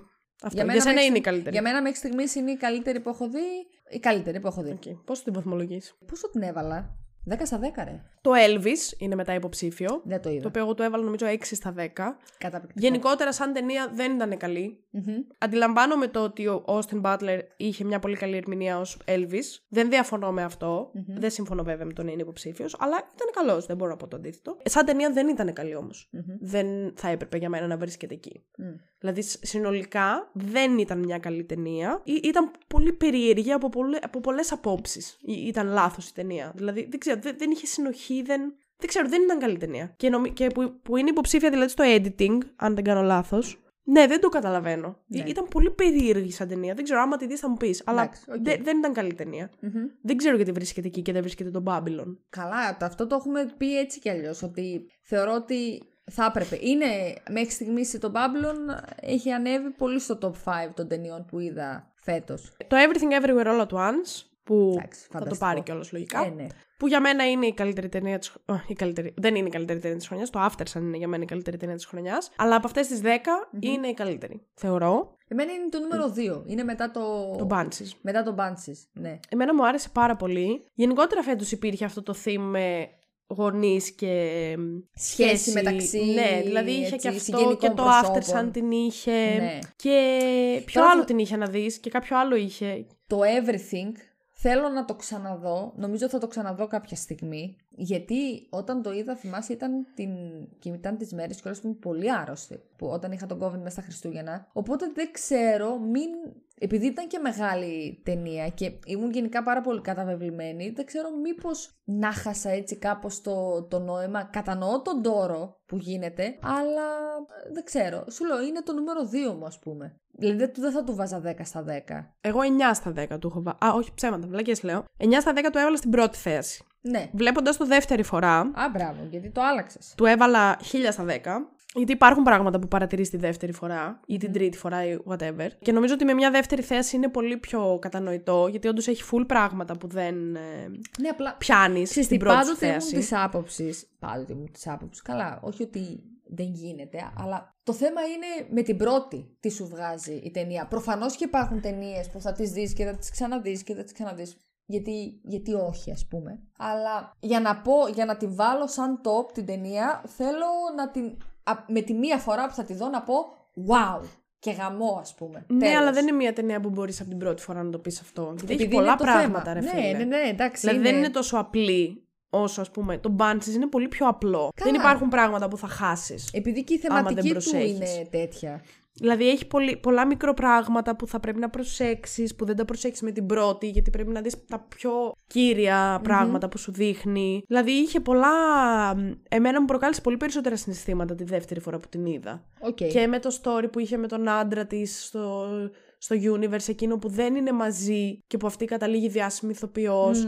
Έχει και πολλές αναφορές σε άλλες ταινίες του ασιατικού κινηματογράφου, που επίσης δεν τις παρατηρείς την πρώτη φορά, γιατί δεν είναι κάτι που προσέχεις, γιατί προσέχεις τα πιο κύρια πράγματα. Είναι και πολύ σημαντική, θεωρώ, η σχέση μητέρας και κόρης γιατί εγώ, ας πούμε, στη δεύτερη θέαση κατάλαβα ότι η Michelle Yeoh ως μητέρα έκανε στην κόρη της ακριβώς τα ίδια πράγματα που της κάνει ο πατέρας της.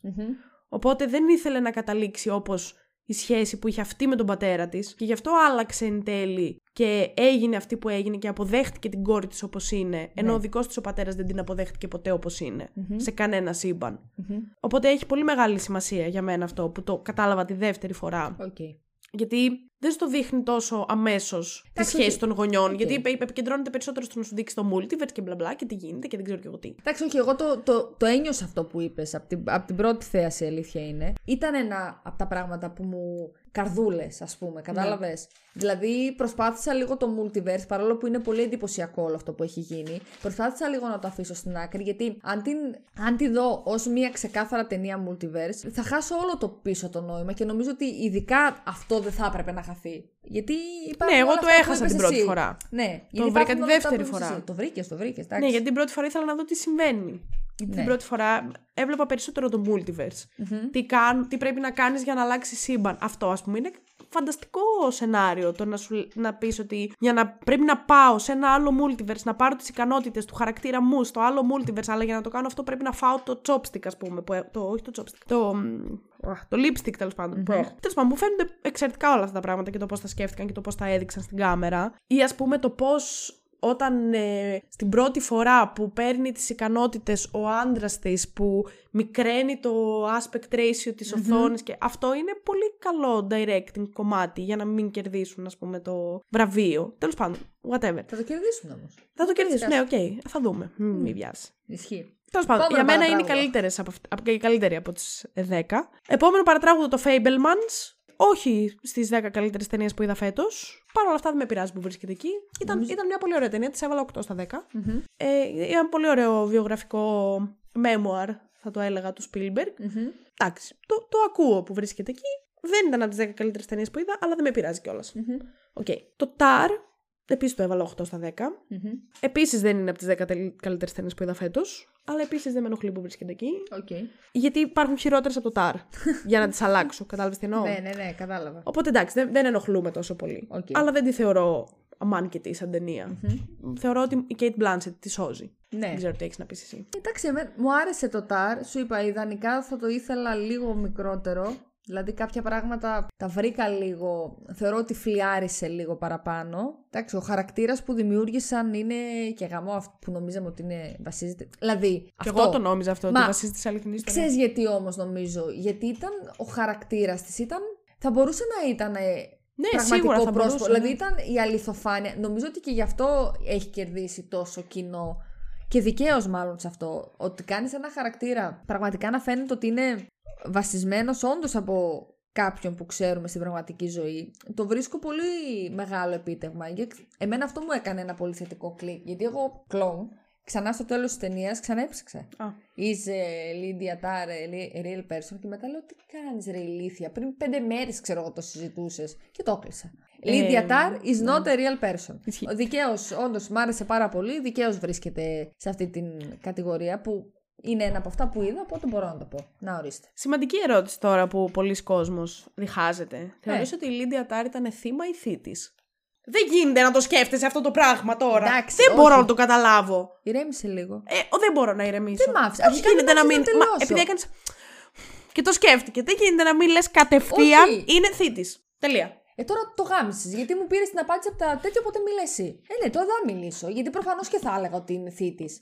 Απλά. Το σκέφτηκες. Μα το σκέφτηκα γιατί εγώ δεν ήξερα καν ότι υπήρχε αυτό το debate μεταξύ θύμα ή θήτης. Ε, εσύ μου το. Δηλαδή το ακούω κυριολεκτικά Αλήθεια. πρώτη φορά. Ε, Στο κυριολεκτικά. βίντεο κλαμπ εγώ το έχω δει πάρα πολύ να υπάρχει. κυριολεκτικά Μπορεί το να μην το ακούω. παρατήρησε επειδή δεν είχε την ταινία. Πιθανότατα. Δεν θα ήθελα να σπολιαριαστώ. Προφανώς. Την ταινία την είδα πριν ε, δύο ώρες. Αλλά όχι. ναι. Ωραία, έλα, συγγνώμη, συγγνώμη. Πες, πες. Ε, ναι, όχι, να τα κόψεις αυτά. Ηλίθεια. Ε, όχι, είναι προφανώς είναι θύτης. Προφανώς είναι θύτης. Δεν Αυτό είναι ήθελα. θύμα. Πάρα Όχι πολλοί ότι, κόσμος όχι όμως ότι λέει ότι είναι κάποιοι. θύμα. Όχι ότι κάποιοι. Κοίτα, ξέρεις τι γίνεται. Έχουμε τη μαρτυρία. Πρόσεξε όμως. Στην ταινία βλέπουμε τη μαρτυρία. Τη μαρτυρία. Βλέπουμε τα άρθρα που βγαίνουν. Δηλαδή, δεν τη, βλ- αυτή την Κρίστα δεν τη βλέπουμε ποτέ ζωντανή, ας πούμε. Οκ. Κατάλαβες. Νομίζω ότι αν τη βλέπαμε ζωντανή, δεν ξέρεις. Γιατί πολλοί χαρήκαν, ας πούμε, που η Λίντια Τάρ έπιασε πάτο. Πολλοί ήταν δυσαρεστημένοι που μία γυναίκα έγινε τόσο επιτυχημένη μαέστρο. Δεν είναι. Δεν θα μου φαινόταν περίεργο να έχει στηθεί ολόκληρο, δηλαδή από μία φωτιά να το κάνουμε μπουρλό το όλο για να τη βγάλουμε εκτός τη Λίδια, τη Λίδια πώς κατά τη λένε. Κάποιος τους βόλεψε, σίγουρα. Μην έχοντας δει γενικά αναλυτικά και τις δύο τις μαρτυρίες, εγώ τώρα σου λέω με, με μία πρώτη θέαση που το έκανα ότι μου φαίνεται, μου μοιάζει μάλλον πιο πολύ για θήτης ο τρόπος που την έδειξαν στην ταινία. Κρα... Δεν... Κρατάω όμως και μία πισινή για αυτούς που λένε ότι είναι θύμα. Δεν θα τους βγάλω τα μάτια με το κουζινομάχαιρο όπως ήσουν έτοιμοι να κάνεις εσύ. Εγώ θα τους βγάλω τα μάτια με το κουζινομάχαιρο. Εντάξει. Είναι πολύ εύκολο να σου πω κάτι. Δεν το αλλιώς. Εσύ έχεις ένα podcast. Αυτό το podcast γίνεται επιτυχημένο. Γίνεσαι η πρώτη ε, γυναίκα που κάνει παράλληλα άλλες 8 δουλειές, ας πούμε, δεν ξέρω κι εγώ τι, που το podcast σου είναι συνέχεια νούμερο 1. Στα charts, στα marts, το ένα το άλλο. Είναι πασιφανές ότι υπάρχουν κάποιοι οι οποίοι θα προσπαθήσουν αυτό το πράγμα να το σπηλώσουν. Ναι, αλλά δεν έκανε θα- μόνο αυτό η Λίντια Τάρ. Καλά, όχι. Εκεί εμένα έγκυται το θέμα μου. Δεν με ενδιαφέρει το ότι είναι τόσο γνωστή και σε ποιο χώρο είναι και το τι- τι έκανε για να βρεθεί εκεί. Όχι. Με ενδιαφέρει τι κάνει αφού βρέθηκε εκεί. Και το πώς Και το πώς κακοποιεί κόσμο. Γι' αυτό δεν μπορεί Πόσο- να είναι θήτης. Ναι, ε, κακο- Συγγνώμη.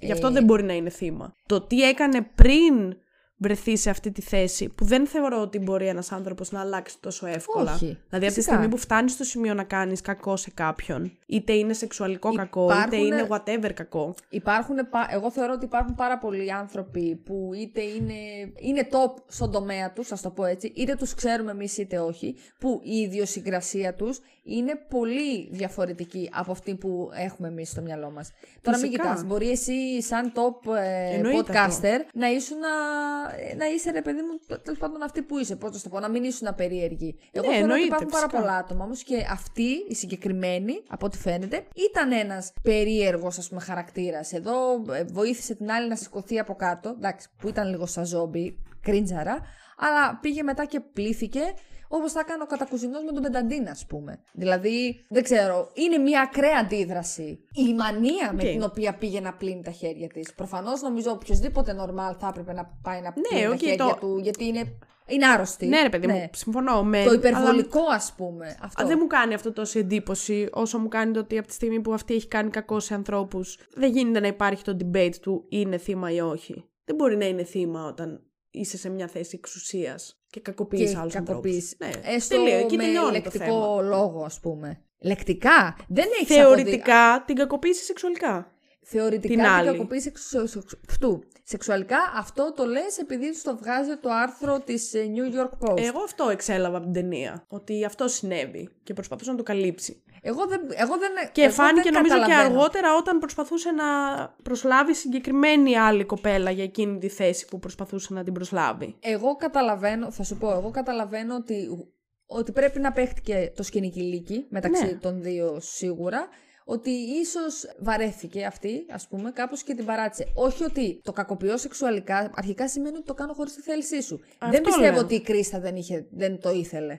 Εγώ νομίζω ότι το ήθελε. Εγώ αυτό καταλαβαίνω. οκ. Ότι, και μάλιστα ίσως το ήθελε πολύ περισσότερο από ό,τι το ήθελε η Τάρ. Και γι' αυτό έγινε όλο αυτό το Εγώ το αντίθετο τουρλουμπούκι. κατάλαβα. Δεν ξέρω. Το ότι μάλλον είχε ένα pattern αυτή με τα κοριτσάκια, τα φρέσκα, τα ζουμπουρλούδικα. Αυτό εγώ εξέλαβα. ότι εντάξει. αυτό ήταν το δικό τη τέτοιο. Γι' αυτό δεν μπορώ να τη δώσω Ε, ναι. θύμα. Αυτή σου λέω, το είχε το θέμα. Εγώ δεν πιστεύω ότι και η Κρίστα όμως δεν την ε, ερωτεύτηκε, ας πούμε. Δεν, ε, Μπορεί να συνέβη και αυτό, αλλά Αυτό το κατα... εγώ αυτό το εξέλαβα νιώθω. και ότι υπήρχε κάποιο είδους σεξουαλική παρενόχληση, είτε πριν είτε αφού έγινε Αυτό οτιδήποτε όχι μεταξύ τόσο. τους. Ο, αυτό δεν το, σαν σεξουαλική παρενόχληση, όχι. Το ότι σεξουαλική παρενόχληση. Θεωρώ ότι ό,τι έγινε, να σου το πω έτσι, έγινε με τη θέληση και της Κρίστα. Αυτό. Το ότι προσπάθησε, ήθελε να προσεγγίσει και την άλλη κάπως ας πούμε με τέτοιο τρόπο, ναι, και αυτό φαίνεται. Και φαίνεται και ο τρόπος που την κοιτάει η γυναίκα της, ας πούμε. Όταν της χαϊδεύει, της Ναι, πάει ναι. τα μαλλιά από το μάγουλο, την έχει γενικά σαν μπεμπέ. Ναι, ναι, Αλλά ισχύει. εντάξει, όχι. Κακοποίηση σεξουαλική δεν ξέρω αν παίχτηκε. Λεκτική κακοποίηση. Ναι, εννοείται αυτό και σε οκ. εκείνον τον άλλον, ε, επί της ουσίας, τον ξέσκησε. Αυτό ναι. Αυτό θέλω να σου πω στο δείχνει 100% δεν, ε, δεν είναι κάτι το οποίο το σκέφτεσαι ή όχι. Τέλος πάντων, Ναι. πείτε μας κάτω στα σχόλια τι πιστεύετε για το TAR. Μετά έχουμε το Top Gun. Ναι. Δεν έχω να ασχοληθώ. Ειλικρινά, δεν θεωρώ ότι είναι μία από τις καλύτερες ταινίες φέτος. Δεν έχω να πω τίποτα άλλο για το Top Gun. Βαριέμαι. Ωραία. Ήταν η επιστροφή του Tom Cruise. Εντάξει, χέστηκα. Δεν με ενδιαφέρει. Εντάξει, εμένα μου άρεσε. Ήταν πολύ φαν. Ε, σ' άρεσε, ήταν πολύ φαν, αλλά αντίστοιχα θα μπορούσε να βρίσκεται εκεί και το. Τι να σου πω τώρα, το. Spider-Man No Way Home. Πέρσι. είναι μια αντίστοιχη ταινία που ήταν πολύ φαν και θα μπορούσε να βρίσκεται εκεί χωρίς λόγο. Ε, ναι. Αυτό, Εντάξει, ναι, αυτή όχι, είναι και να η μην- ένστασή μου. Αυτό και να μην βρισκόταν υποψήφιο δεν θα έλεγα. Καλά είναι δυνατό να μην δεν βάλαν το Top Gun. Προφανώς. Το Triangle of Sadness, επίσης Ναι, δεν ξέρω γιατί βρίσκεται εκεί. Δεν θεωρώ ότι ήταν καλή ταινία. Και το Women Talking που καλά κάνει και βρίσκεται εκεί, είναι πολύ ωραία ταινία και θα ήθελα να έχει πάρει λίγο περισσότερο ντόρο. Μμμ. Αν και δεν έχει βγει ακόμα νομίζω στο σινεμά ή τώρα βγαίνει κάτι τέτοιο. Ήταν πολύ ωραίο. 9 στα 10 Μμ. του έβαλα. Στο Top Gun έβαλα 7, κάτι τέτοιο. Εγώ δεν θυμάμαι πώς του βάλα. Στο Triangle 6 και πάρα πολύ του είναι. Και πολύ χαριστικά. Ε, everything Everywhere All at Once. Ναι. Αυτά Αυτό. είχα να πω. Νομίζω το ότι κλείνω. μιλήσαμε αρκετά. Ναι. Ε, δεν δεν θέλω εντάξει. να ξέρω. Πόση, πόση ώρα ακόμα θα μιλάμε για τα Όσκαρ, φτάνει. Ναι, φτάνει. Φτάσαμε το δύο ώρο. Ο Χριστός και η Παναγία. Ναι, Πω, πω. είναι η ώρα να κλείσουμε, πιστεύω. Έτσι, Δεν ξέρω τι εντάχει. πιστεύεις εσύ. Όχι, όχι, εντάξει, ήρθε η ώρα. Θα δούμε 12 του μηνός τι θα γίνει. Εντάξει, είναι ψηλό. Αυτό, φέτος δεν έχουμε να πούμε ότι αχ, μας μύριζε αυτή η ταινία, την παίξαμε. Τελευταία στιγμή αλλάξαν τα στοιχήματα υπέρ Ναι, της, όχι, θα τίποτα. βγάλουμε λεφτά. Νομίζω ότι εξ αρχής ήταν πολύ χαμηλές οι αποδόσεις, εκτός αν βάζαμε εξ αρχής μεγάλα ποσά σε αυτές τις χαμηλές αποδόσεις. Οκ, που δεν παίζει στη δικιά μας περίπτωση. Παρ' όλα αυτά, κάτσε να δούμε τι θα γίνει. Με το πρώτο ανδρικού, ελπίζω να μην γελάσουμε. Θα Ε, φανεί. Εγώ θα τα βλέπω live, θα μιλάμε στο Instagram εκείνη την ώρα με όποιον είναι μέσα. Ισχύει. Οπότε θα τα πούμε εκείνη την Κυριακή προς Δευτέρα ξημέρωμα. Κυριακή. Ναι, 12 Μαρτίου. Α, οκ. εντάξει. Αυτά Ωραία. είχαμε να πούμε. Και εγώ αυτά είχα να πω. Θα δω και τις υπόλοιπες μέχρι τότε, πιστεύω. Κάποιες περιμένουμε σίγουρα τα θα τις σχόλιά προλάβω. σου. Οπότε θα σχολιάσω σίγουρα. Στο και- YouTube. Άντε. Και μαζί Άντε με τα να δικά δούμε. σου σχόλια στο YouTube, τι άλλο θα περιμένουμε; Ε, subscribe. Like σε αυτό το βίντεο, subscribe σε αυτό το, το κανάλι. Κάθε φορά τα λέω αντίστροφα. Follow στο Spotify, δεν πειράζει. Να ψηφίσετε στο poll που θα βρείτε από εδώ κάτω, το οποίο θα έχει κάποιες από τις ταινίες για να ψηφίσετε την αγαπημένη σας. Ναι, σωστό. Τι άλλο Και poll να βάλουμε; βαθμολογήσετε το podcast με αστεράκια από 1 μέχρι 5 με όσα θέλετε εσείς. Ιδανικά με 5 στα 5. Ναι, Προφανές. πήγα να το πω εγώ για αυτήν, παιδιά, και δεν μ' άφησε. Εντάξει, οκ. Τα σχόλια του κοινού! Μη φύγετε, πρέπει να σας διαβάσω τα σχόλια του κοινού. Καλά, αυτό πώ έγινε αυτό; Το ξέχασα, τι να κάνουμε τώρα; Έλα, το θυμήθηκα τώρα. Λοιπόν, ο Χρήστος λέει, έλεος με το All Quiet. Ευχαριστώ. Ντροπή τους για το After Sun.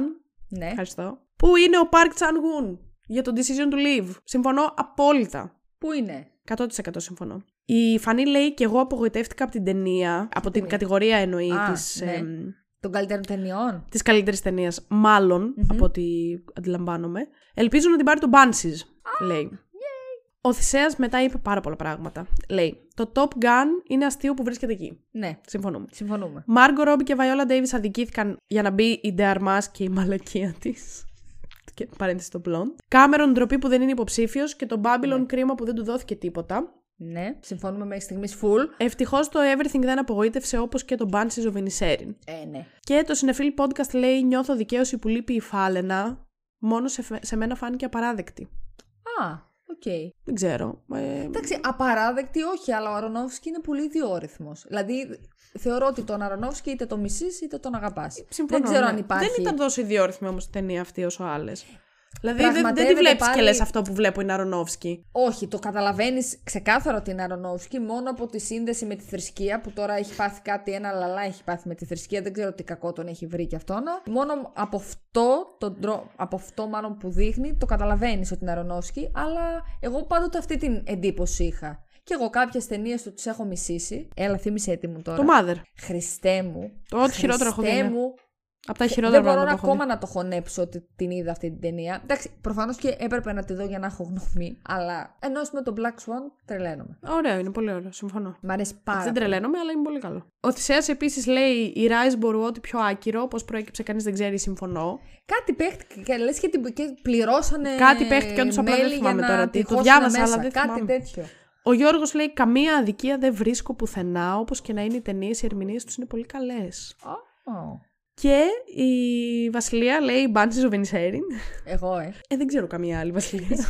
Ισχύει. Δεν το έχω ξεχάσει ότι είχα κάνει σχόλιο. Πολύ χάρηκα Και τώρα. τέλος, ο Θησέα ξαναείπε Everything Everywhere All at Once, γιατί πραγματικά ήταν πολύ πρωτότυπο. Και επίσης η A24 πρέπει να το πάρει επιτέλους, με το οποίο συμφωνώ απόλυτα, γιατί Ναι. είναι νομίζω το αγαπημένο μου ίσως στούντιο τελευταία. Έχει κάνει Και διαμαντάκια. ναι, θα ήταν πολύ, πολύ ευχάριστο να αναγνωριστεί έτσι λίγο παραπάνω μετά από τις πολύ καλές ταινίες που έχει βγάλει. Αυτά είχα να πω. Οπότε σας αφήνουμε για σήμερα. Yes, it is. Να περάσετε καλά με το επεισόδιο το οποίο κρατάει δύο ώρες. Καλά θα περάσετε. Θα τα πούμε την επόμενη πέμπτη με After Sun και θα τα πούμε και την Κυριακή ζωντανά με Oscars. Woohoo. Αντίο! Γεια!